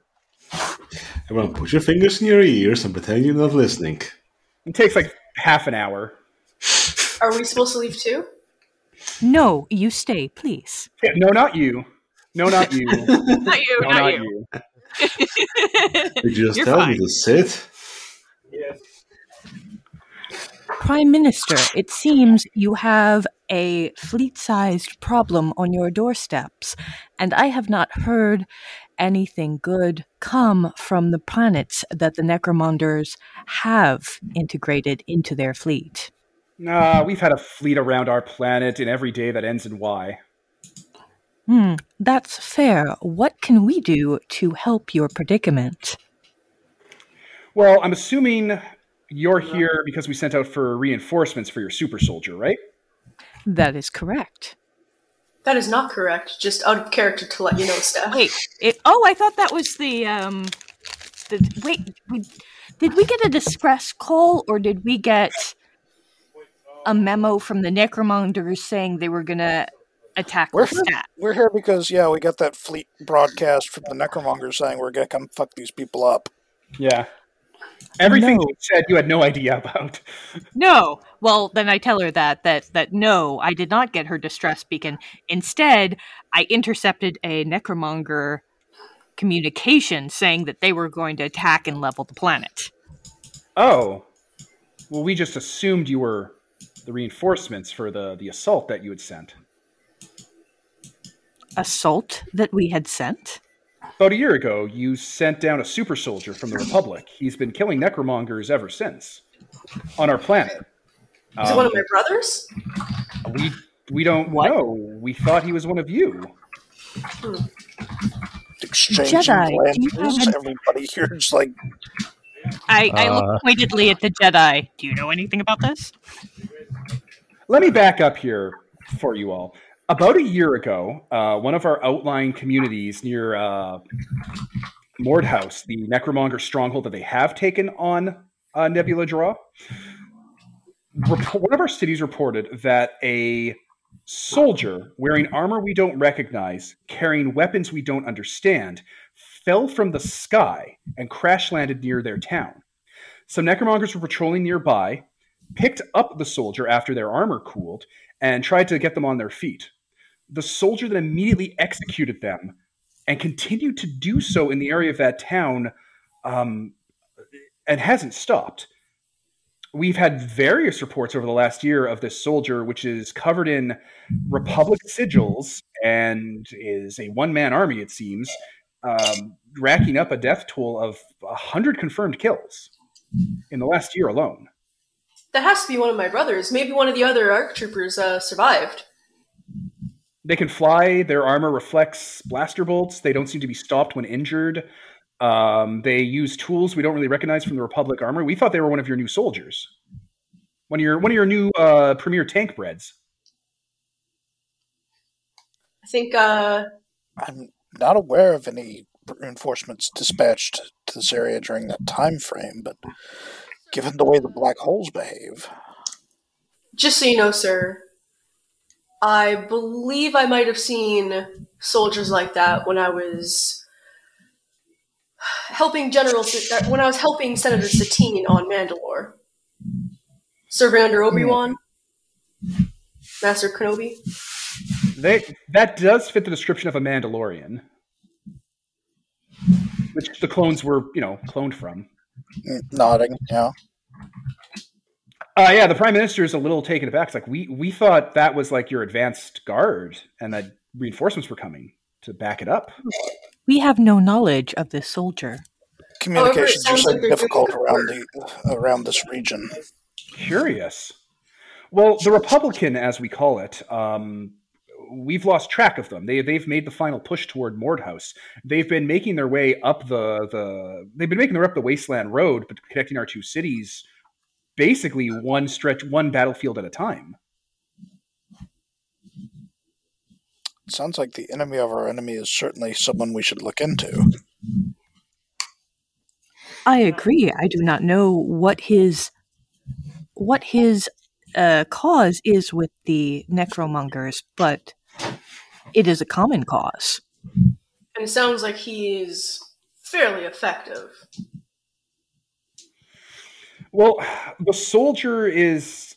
We were, we were kind of banking that they would be. Uh, we, we were kind of banking that them and their allies would be backing us up on the situation we currently have now. The Corbomite reinforced shield here. It's ancient, it's old, and we do our best to maintain it, but it has parts we don't quite fully understand. We think we identified that there is a uh, heat sink of the system located under Mordhouse from when it used to be one large like spoke wheel city and that's currently a Necromonger stronghold. We don't know if they've realized that they have access to part of the shield technology. And if they were to compromise it, it would take the shield down, and we would certainly be occupied. They're not going to orbitally bombard the city to dust. They're going to take it and conquer it. If they did so, they'd have access to the planetary defense grid, and they'd be able to shut down defenses for the rest of the capitals here. Well, it sounds like regardless of what this uh, mysterious Republican is up to, we need to make all speed for Mordhouse. Can't be allowed to remain in Necromonger hands. Well, we'll put our faith. We'll, we, we, as always, on Lasat, will put our faith in the Republic and the enduring spirit of democracy spanning back a thousand generations, especially if there's three Jedi with you. Because Tora and Rhubar are there. This is literally their mission. They're, they came with. They just aren't talking a lot because, you know, Large open spaces make them nervous. Closed, confined, dark spaces make them nervous. You mean everything's moving? Space makes them nervous. The cold, dead, empty vacuum of space where they can actually see zombies crawling on the, sh- the hull of their ship does make them nervous. Master Dre, do you think um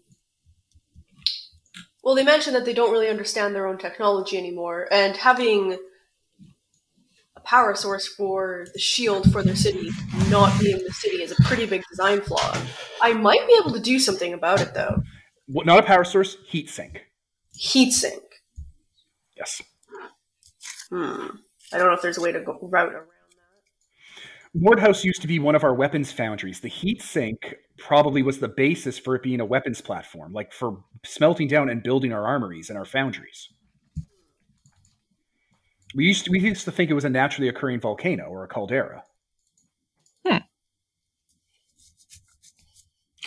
Either way, I do agree with Master Frey in that it cannot be, it is dangerous to let it be held by an outside force. She nods. It's like you have our full clearance to to to go out. We, you know, may the force be with you. Then let us get going. All right. Is there anything you guys want to do while you're in town, real quick? Like pick anything up, see anyone, say hi, grab someone. I do want to fix my guy. Oh, you can just say you did that if you wanted to. Like your Okay, droid's back up yeah. and running. Yeah. They have dead droids here they can loan you too. It's like, oh, you want a commando droid? Here, from when the separatists were here. They'll throw a few bodies at you. Hmm. I want a, a medical droid. Oh yeah, sure, whatever you want. Yeah, to, to keep on the ship at least. Yeah, they'll loan it out to you, uh, assuming that you'll come back and save the day. Sure, they'll pay you early. Whatever. Awesome. They love you guys. Uh, a Republic, uh, uh, three Republic Jedi, and a tank bred honor warrior, and the most famous droid in the sector all showed up, and that spider. oh, and a Nelvaanian. How exotic! they usually don't see them off their homeworld. Yep, and I'm here too. smile They and wave, don't- boys. They don't really have a lot to say about the Nelvaanian and the Harch. They're like, "Oh, okay, you're here, cool." We're extras. I mean, when you get back to your ship, the Harch and the Nelvaanian both have about two or three uh, relationship proposal contracts in their inbox. So whatever you want.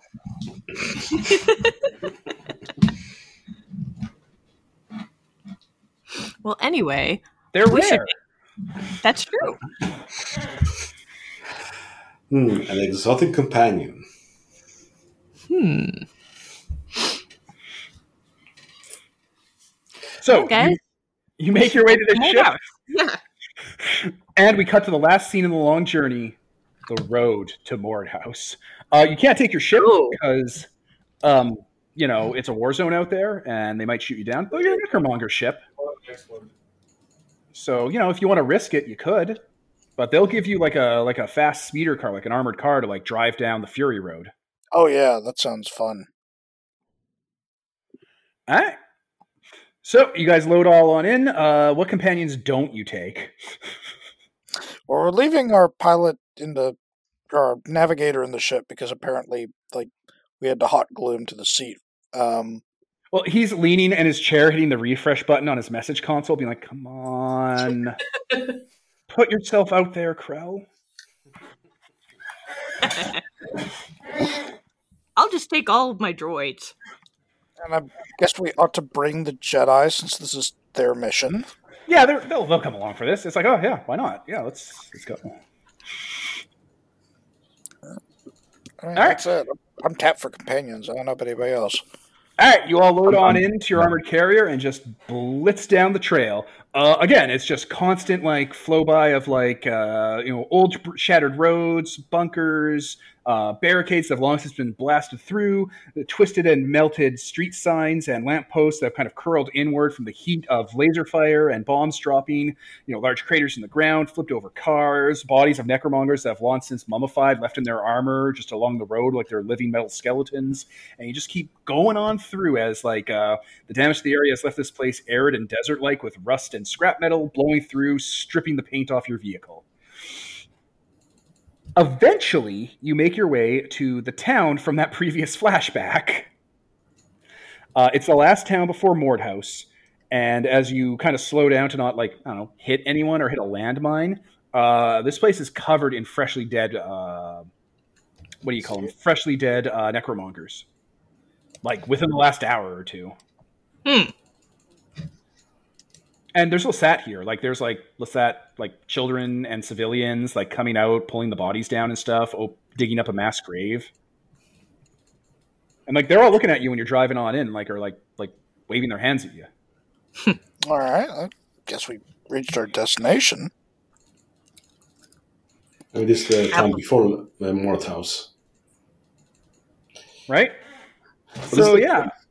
With the guy, possibly. So a lot of these necromonger bodies have weird death wounds on them. Like aside from general like violence wounds, some of them have what looks like ice crystals that are coming out of their armor, like they were punctured by like a diamond, but the diamond's made of ice and melting slowly. A lot of them they Hmm. died of, of like frost-based injuries.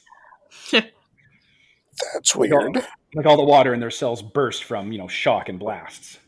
Hmm. And there's no like species that we're aware of that has cold powers, right? There are no Mister Freezes among the galaxy. Okay. I mean, there could be. Or that use freeze technology. Yeah, um, yeah. The, the the adults kind of give you a bit of a wide berth, but immediately are interested once they see that you're Jedi, because it's hard not to be Jedi.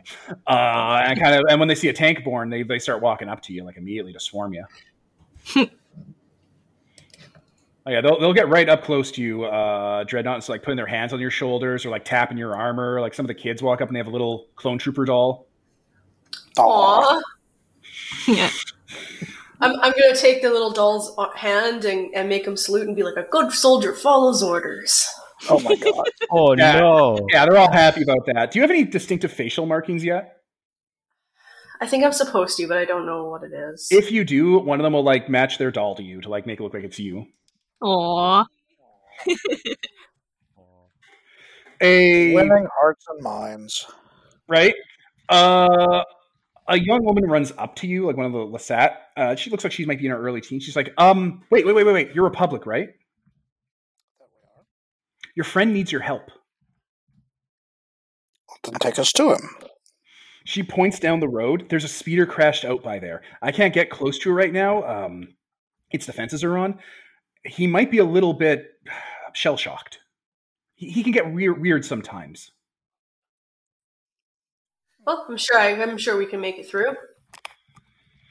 She nods. Keep him safe. He's he just needs someone to look out for him.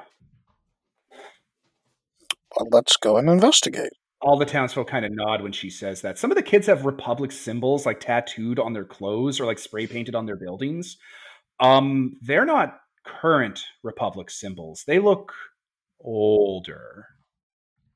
Like they're freshly painted, but the stylization is like a couple hundred generations old, way out of date. You wouldn't see it around here.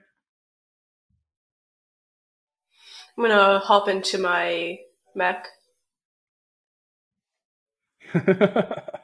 yeah, so you continue down the Fury Road, and on the road to Mordhouse, uh, you come across a crashed speeder car with a bunch of dead necromongers tied behind it, and looks like their armor's been kind of stripped off by friction because they were driven this way before the speeder car's main engine blew.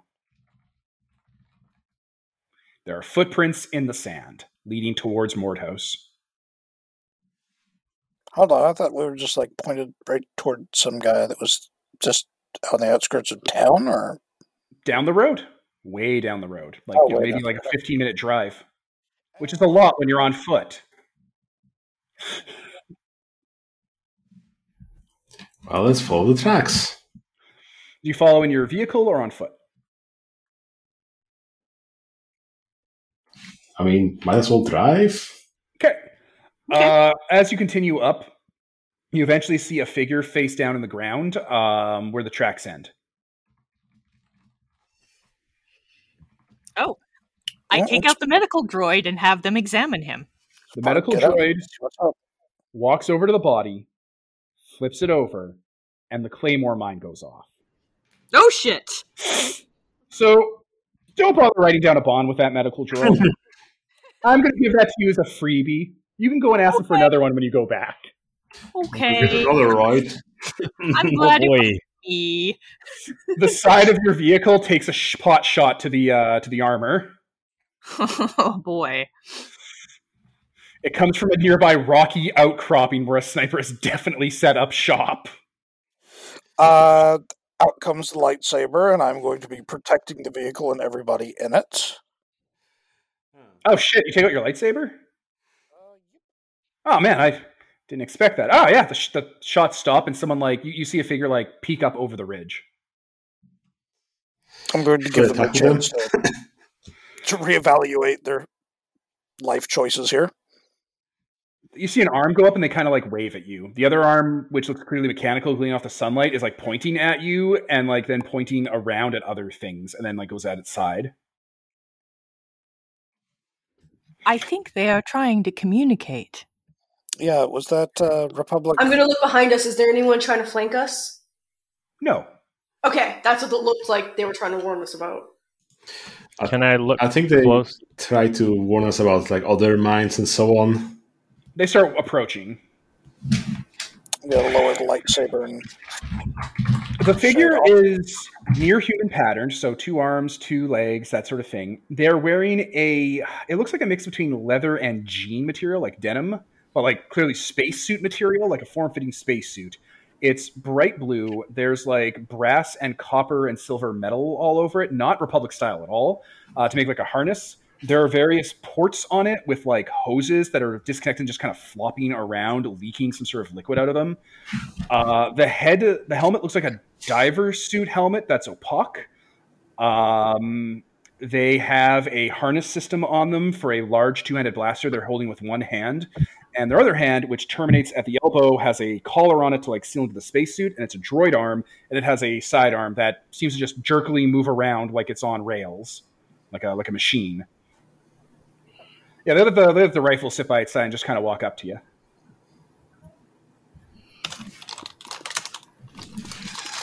well, I believe we found our. Uh, Oh yeah, the super suit. Legend.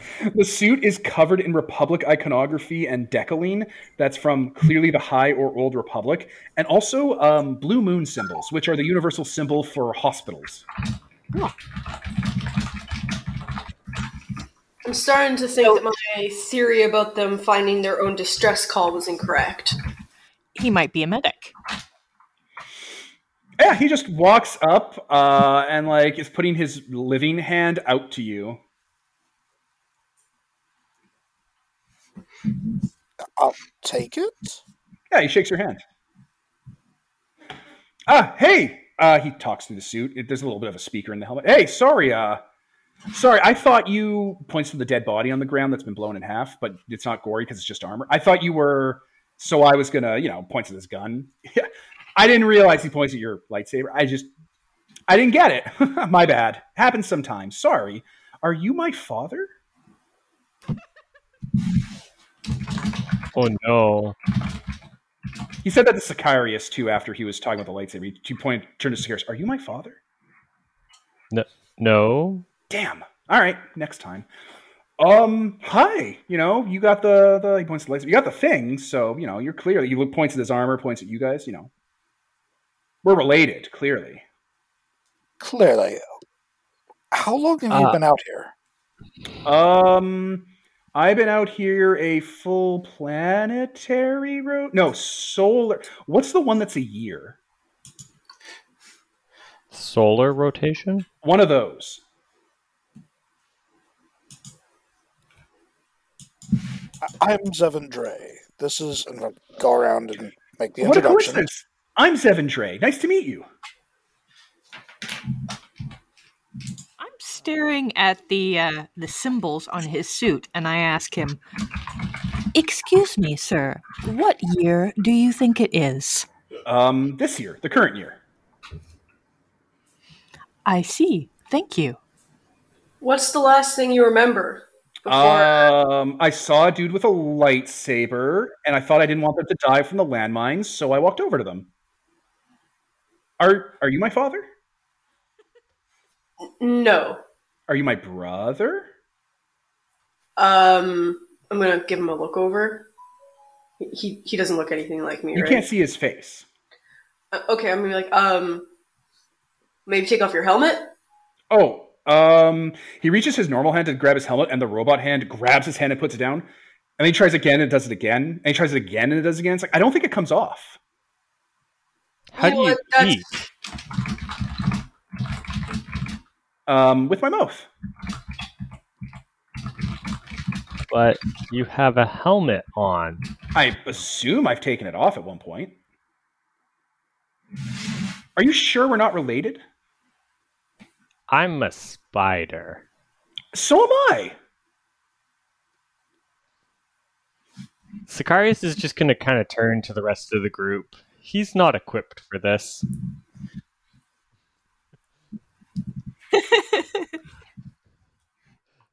I mean, it wouldn't be that hard to just rip the helmet off. Do you want to try to take the helmet off? No.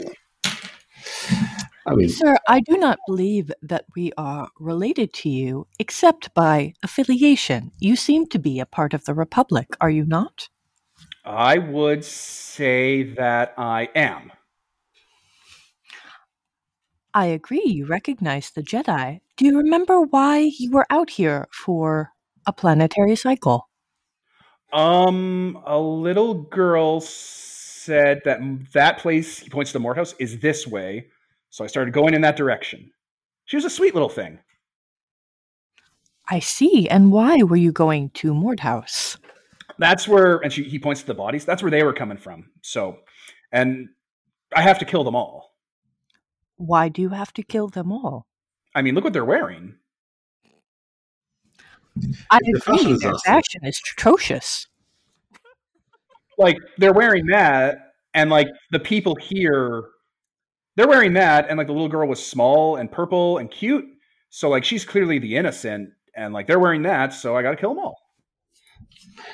So that's yeah, illogical. I'm Oh yeah, Seven. I should point this out. You can feel this guy in the Force, right? Because you're a, a Jedi. Mhm.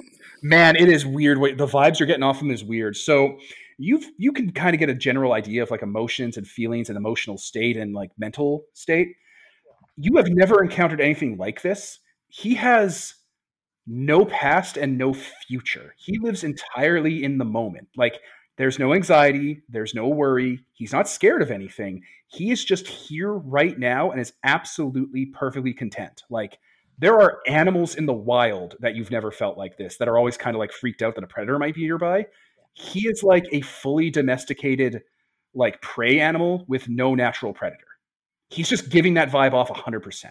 yeah, except I'm pretty sure that he could kill an entire platoon of regular clone troops if they Yeah. came in. So The Lasat often don't lie, and they said that uh, he's killed 100 people as far as they're concerned. Verified kills, not even counting the ones they didn't verify. yeah, it, it seems like he's almost just at one with the Force, except it abs feels absolutely nothing like that. Yeah, he, you- you're not picking up any force ripples from him at all. Like, there's nothing coming out of him. Like, he's not cut off. He's just a, a person. He's about as force sensitive as, like, Sicarius is, or your clones. So after a few more minutes of us uh, poking him with, you know, the word sticks, do you think we've got enough uh, going to uh, to have qualified for speak softly? Yeah, go for it. All right, and I guess we're all joined in. And, like, again, you guys can take his helmet off. It, he's not going to stop you. Yeah, I'm sort of holding that back at the moment because, Yeah, it seems like why would you reach out and take his helmet off? That seems really weird. yeah, particularly when he's got when the robot arm Yeah. seems very set against Then that. I'll take his helmet off to figure out what race he is. You Direct. just, you, did you use your hands like you picked it up? Yeah. Like, okay, you just kind of move it aside, and like the robot hand grabs your hand, but it is nowhere near strong enough. Look at you. Look at how buff you are. Look at how strong you are. You're like that vampire woman. Uh, so he can't. So the robot arm keeps trying to grab you, and he's like, "Oh, do you almost got the helmet?" And he's not even looking at the robot arm. He doesn't even register it. Uh, and you kind of just give it a click to the side and pull it up, and a bunch of goo falls out of the helmet, like a lot of goo. It's kind of pale polarized blue, and it has like a gel consistency. It's not gross. I have to point this out when I describe this character. If he was filmed with CGI and practical effects, they would go out of their way to make him look strange, alien, and unique, but never gross, despite what I'm about to describe. Okay? He Uh-huh. is a human, probably about in his 30s, maybe early 40s. Um, he has long, like shaggy hair, and he is covered head to toe in that light blue goo. His skin is pale light, like he's a freezing victim. Um, his nose, ears, and eyes are kind of like crying out that goo at all times. Uh, normal teeth. He just looks like a person, except he's pale blue, and his eyes have that weird red, almost like albino patterning to it. He smells weird. Um, he smells super familiar. Like at once, all of you who are alive uh, recognize that he smells super distinct. Like you know this smell. What is the smell? It's hard to Toothpaste. place. He's made of toothpaste. It's very hard to Oh. place. Can I roll? Um, sure. You could do. It'd basically just be a look closely, just to pin it immediately. Look closely is sense. Okay. So, who got speak softly while that's going down? Uh, I've I've got that, and I can I get hope because we've all kind of Absolutely, because you're all talking to the last Republican.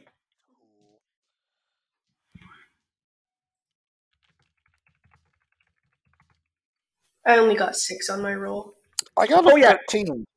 He he turns to the to the clone, and it's all like, uh, "So, are we related?" I don't believe so. Hey, that's a good question. He looks like a kind of a normal dude under the blue. Is that normal dude Jango Fett? Not at all.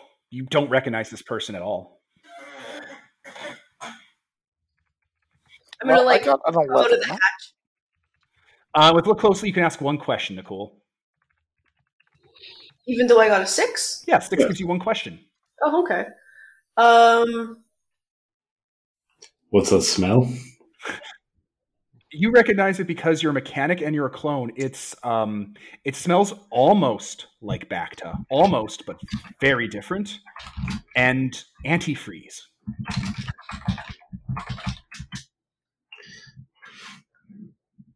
Anyway, back to speak softly.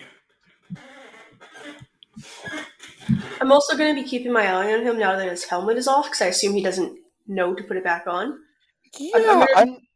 Keeping an eye on him to make sure he's not like looking like he's can't breathe properly or like he's drying out or is going to pass out. Like His Let me- body seems to be producing that liquid. Also, his droid hand grabs the helmet from uh, Shining Peaks and like puts it on the back of the suit to like click it into place. Fair enough. So, uh, my speak softly questions. Sure. What should I be wary of when dealing with them? That the droid arm is a separate person from him, and is doesn't like and is violent. Okay. Uh,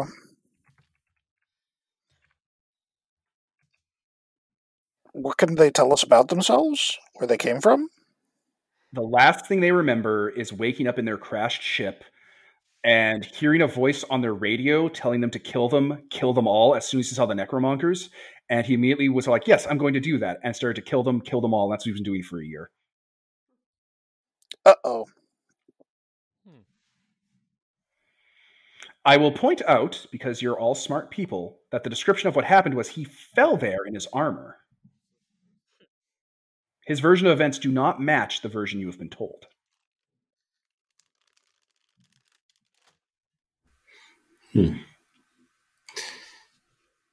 Well, this sounds like something some weird Kaminoan experiment of like you know you drop the super soldier down and so on and so on, but probably not. Could he be a necromonger soldier? Um, I doubt it. I don't know the who that. first thing I'm going to go for is what would they have us do next? Um, he wants you to help him kill them all. Heck yeah. So I'm just kind of thinking, you know, if we've learned anything today about the Lord Marshal, it's that the man has an unmatched medical background and spent a hell of a long time on a cutting edge medical frigate. Apparently, in a state of extreme desperation. At least uh, three weeks because I, I bookmarked something in December. Like the last week of December. Yeah. And this dude looks to have been jacked up with some sort of very weird medical tech. Yeah, but it looks old. Steph, Like, you you might know one. what this is. You're old. What? All right. What do I recognize? What's going on here? A, v- a long time ago, in a galaxy far, far away, they had not protected Oh. carb. They had not perfected carbon freezing for storing people for long flights uh, outside of hyperspace lanes.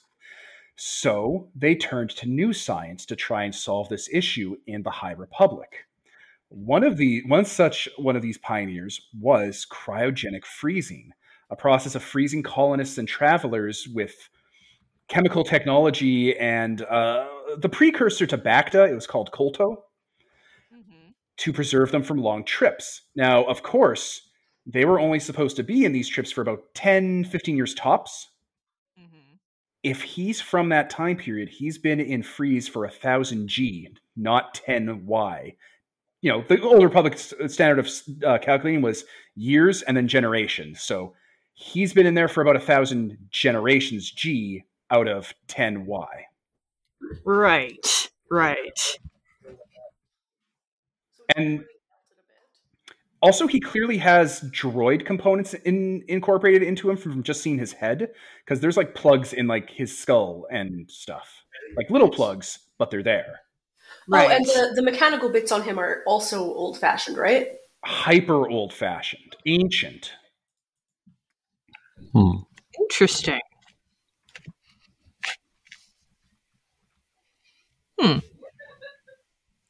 So this dude is old.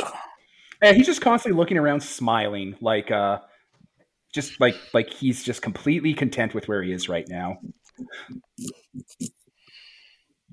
Okay. So, should we go and kill some more necromongers? Oh yeah, definitely. I hate those guys. We got to kill them all. Woo! I don't. Um, do you have my helmet?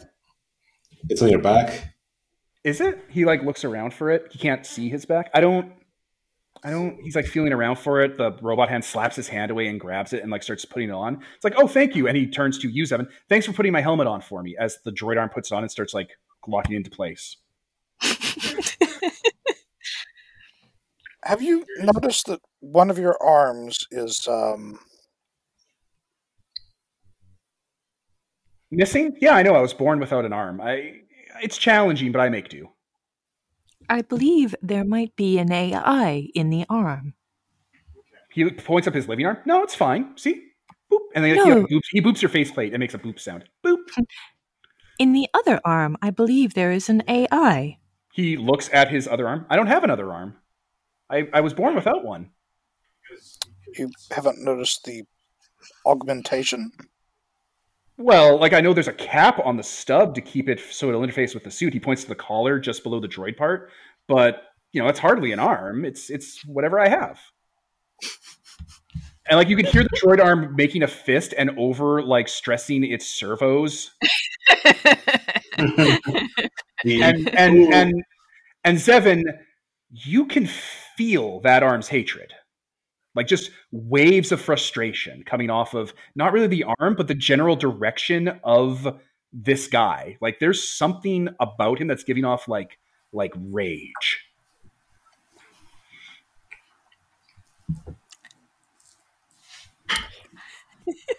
And the AI is- don't have a shadow in the force. Nope, droids do not give off anything. Hello, Skippy. No, no, no, no. This is not a droid doing this. I'm going to make that very clear. This is a, you're you're familiar with this feeling. This feels like a person incredibly frustrated and like like agitated, like like screaming as loud as they can until their voice is hoarse, agitated. So it's not I'm an going AI. to like ver- uh, uh, I'm going to whisper to Dread. I don't know if Nicole's here yet. She might have gone to the washroom, I think. I just got back. What's up? Keep his attention. And uh, once she's once um, Dred's got him like locked up in small talk, which does not look It's easy. difficult at this point. He Yeah, keeps asking if they're related or if they're brothers. yeah, I'm going to kind of circle around to the side and uh, try to make contact, as in like physical contact, touch that arm. You're getting a feeling from the force that Mhm. you should that you should brace yourself if you do that. Okay, maybe just you know keep the hand off uh, short distance. I'm trying to see if I can pick up any kind of feeling. Get fuck it. I'm I'm doing force shit. I'm trying to make a connection here. All right. There's a mind in there. Goddamn it! There is there is a living mind in there somehow. Well, I'm not even to make you roll because you're to get the 10 plus on this and enjoy this part. You grab his arm, like the droid arm, because like as soon as you approach it to give it like physical human intimacy and contact, the the droid arm slowly unfolds to like meet your hand, and like the instant you grab like it, grabs your forearm you grab its forearm, and it like locks on.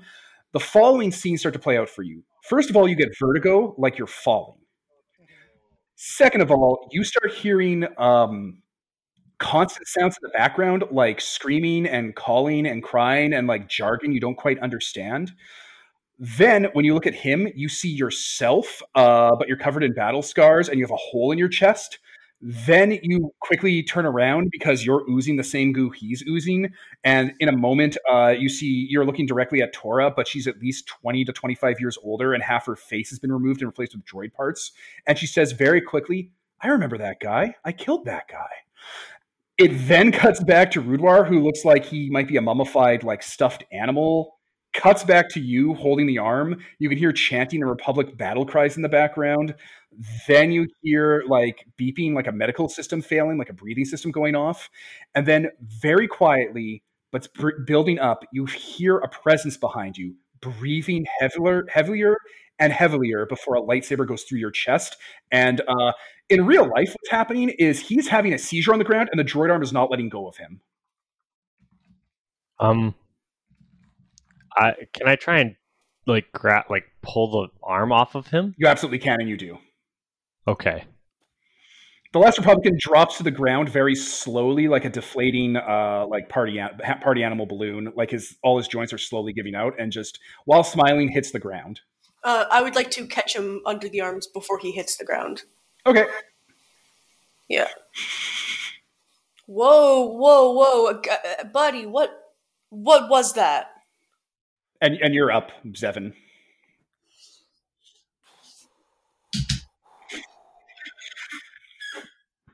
That's not one man. That's two.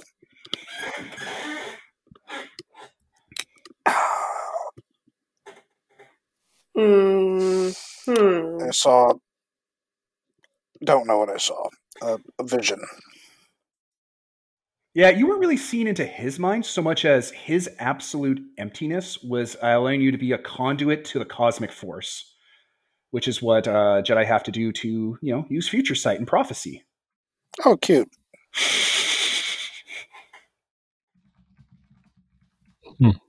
Yeah, Rudar and Ta- Tora go like on either side of you and like kind of like also help you up and like, are you okay? Because they saw what happened. Did oh you no. did you see any of that? Um, no, but Rudar's like, but I kind of know what you went through.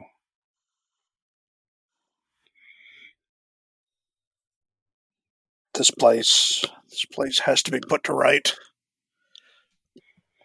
He gets back Oh, up. he won't survive. Won't survive. What's happening here is spreading out. He uh, he rights himself. Oh, are we in love now? Because someone's holding him. Well, I just wanted to make sure you were okay. So that means we are in love means we're Because you- friends. because you care about me, right? It means we're friends. Is that the same thing? Uh, I don't have the time to explain interpersonal relationships and the difference between platonic and romantic. His Yeah, and if there even is a difference, I, I yeah, listen. This is a complicated question. Let's just go with we're friends. Man, Yeah, you should smile. look at this. Forge a bond with the last Yay. Republican. Dun, dun, dun, dun, dun, dun, dun, dun. According to him, his name is Zevin Dre.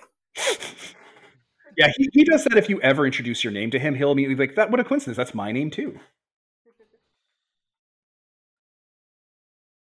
Every time. His bionics aren't controlled by an AI. There's a mind in there. Very interesting. A biological mind? It has a presence in the force. Uh, Rudar speaks up.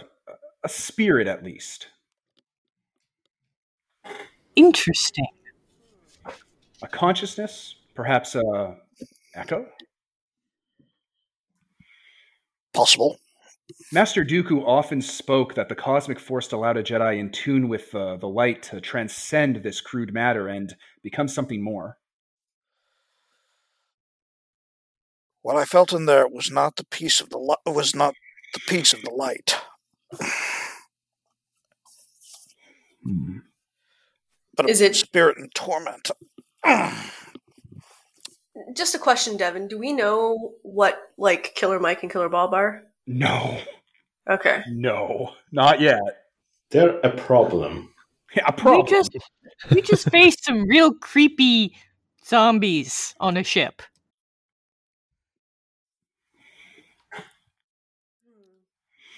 Yeah, um, after a bit of a wait, that his droid arm will grab him by the collar and start dragging him forward in a motion. He's like, "Oh, I guess I'm going this way. I guess I always wanted to go this way." I don't think we can afford to leave him unattended. I mean, Yeah, what- see- Yeah. Cruel. Plus, uh, apparently he can fight real well. So Oh, that was another thing. That entire vision you had was in slow motion, like everyone was underwater, and you have a feeling that might be his perspective. He might, he might, and this is his term for it when you ask him, see faster.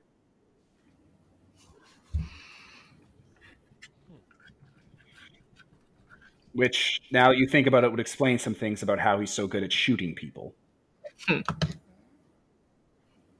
That's that's really cool, actually. well, he's going in the same direction we're going, so might as well go together. Yeah, eventually the droid arm stops yanking him once he starts moving of his own volition and grabs its pistol and basically has it up with the laser sight on and is scanning the perimeter while he's doing other things. and I'm going to put this forward. He will never acknowledge that arm. He will always make up a reason why something happened with that arm. Like, if the arm hands him something, he'll be like, I guess I just always wanted to pi- own one of these and pick one of these up, and I have it. Or he'll say, You gave it to him. Oh no. Yeah. That, uh, that is going to be a recurring thing. Okay, okay. I'm sure we could take this guy with us all the way to Korriban, and nothing bad will ever happen. Let's do it. You've also not, made a. not even not even sarcastically because I have played with Devin. Yeah. like yeah, it, it- we're we're good guys. The fucking bot of tomorrow is not going to turn into a kill bot and kill us all. Says the clone about to turn into a kill clone. and kill us all. Yeah, that's definitely. But kind of different. Like that, but totally different. Devin doesn't turn NPCs against us. He turns PCs against us. It's different. Remember the Traveler? Oh, Yeah, So good. exactly. The Funk Master. oh, yeah. Can't say Ian's Manchurian candidate kill code without my consent. All right, he might activate. you didn't know what you you Devin put in him. right? But also, you've all made a critical mistake by saying that there's only two minds inside of him.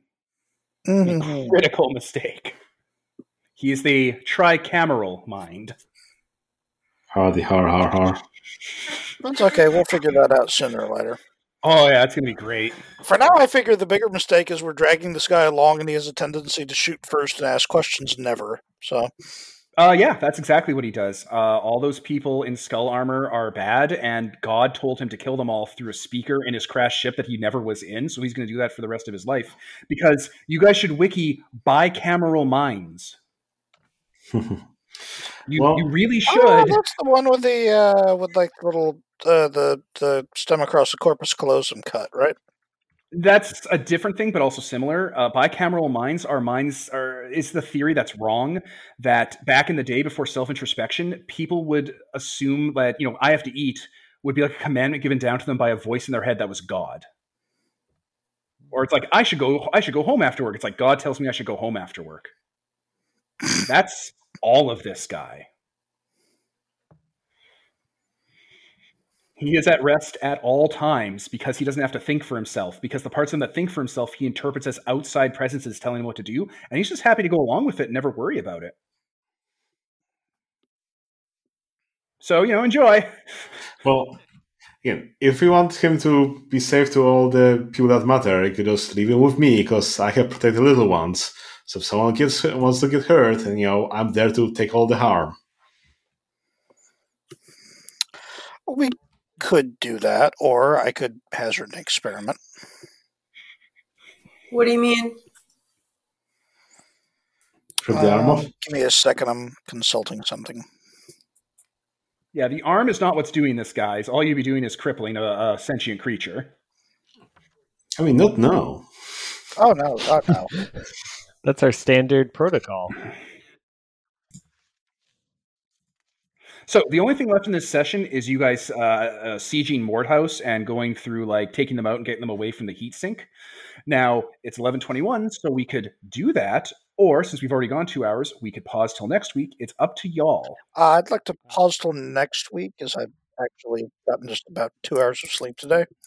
I, I will second that. Perfect. Yeah, I'll I throw know we never got past the long journey, but that's just because you know we're picking up the rhythm still. Well, yeah, and I mean, we spent uh, quite a bit uh, getting our first level ups done and building the starship, which only happens once. Uh, before we before we wrap, though, um, Oh no, I no, we're not going to wrap yet. We'll we'll we'll, we'll, we'll let the role play get itself out before we end. We just won't go to the next big thing. I would like to uh, to take the guy aside and um, suggest to him that perhaps he should, perhaps it would be for the best if, having joined with our group and become our friend, He nods. he uh, let us advise him on um, who his enemies are and who needs to die. Yeah, that makes sense. And uh, that's uh, that's that's reveal the way. No, that works crackerjack on NPCs. Let's call this like Jedi mind therapy more than a trick. because Otherwise, we're going to take him back to the ship, and he's going to put a fucking hole in our navigator. Well, that navigator's not wearing skull armor. First of all. How many? I mean, well, you know, we've got a crew, and I don't know how many alternate uniforms they had aboard the damn thing. So, He's just wearing like clothes on your ship because like that stuff was sweaty and pokey. so the Necromongers are probably like skull T-shirts.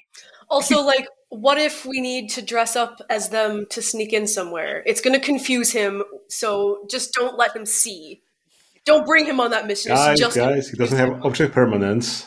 yeah. It, will be fine, guys. Just got to talk to him. He's not a robot. You stay in the happy room and don't look out the window. He's not uh what's his name? Perceptor, I think. He's not perceptive. Oh, oh, fucking great! Well, I I busted out the dice for the Jedi mind trick, and I got a goddamn seven. What? Ha- oh, that's not bad. That's standard. You're good. You're fine. On a seven to nine, they'll do it, but they'll either do it in the way they think is best, or they'll only do it if you help them. Yeah, they'll That's only do it if, if you help them. They like he literally is incapable of doing it without our help. Like he puts his normal hand on your shoulder and it's like, yeah, sure thing. We're friends now. Does that mean we're in love? The other droid arm goes on your shoulder and starts squeezing you slightly, giving off the feeling of like, don't fuck this up for us. At the command to like not kill all the necromongers. Like they're like, that is a hard thing they're on. The weird thing is when he asks those types of questions, like when he's trying to like figure out who you are, you get the sense it's not him asking, and it has nothing to do with that frustrated feeling either. It's like a different feeling hitting you, something desperate to try and make a connection, like someone dialing a number constantly, trying to trying to reach someone.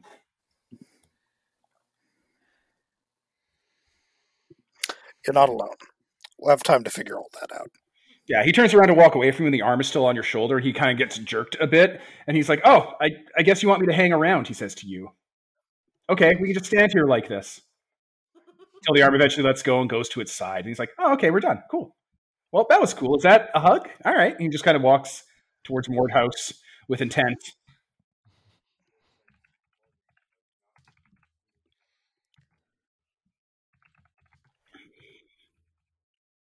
Yeah, I have nothing to add to that.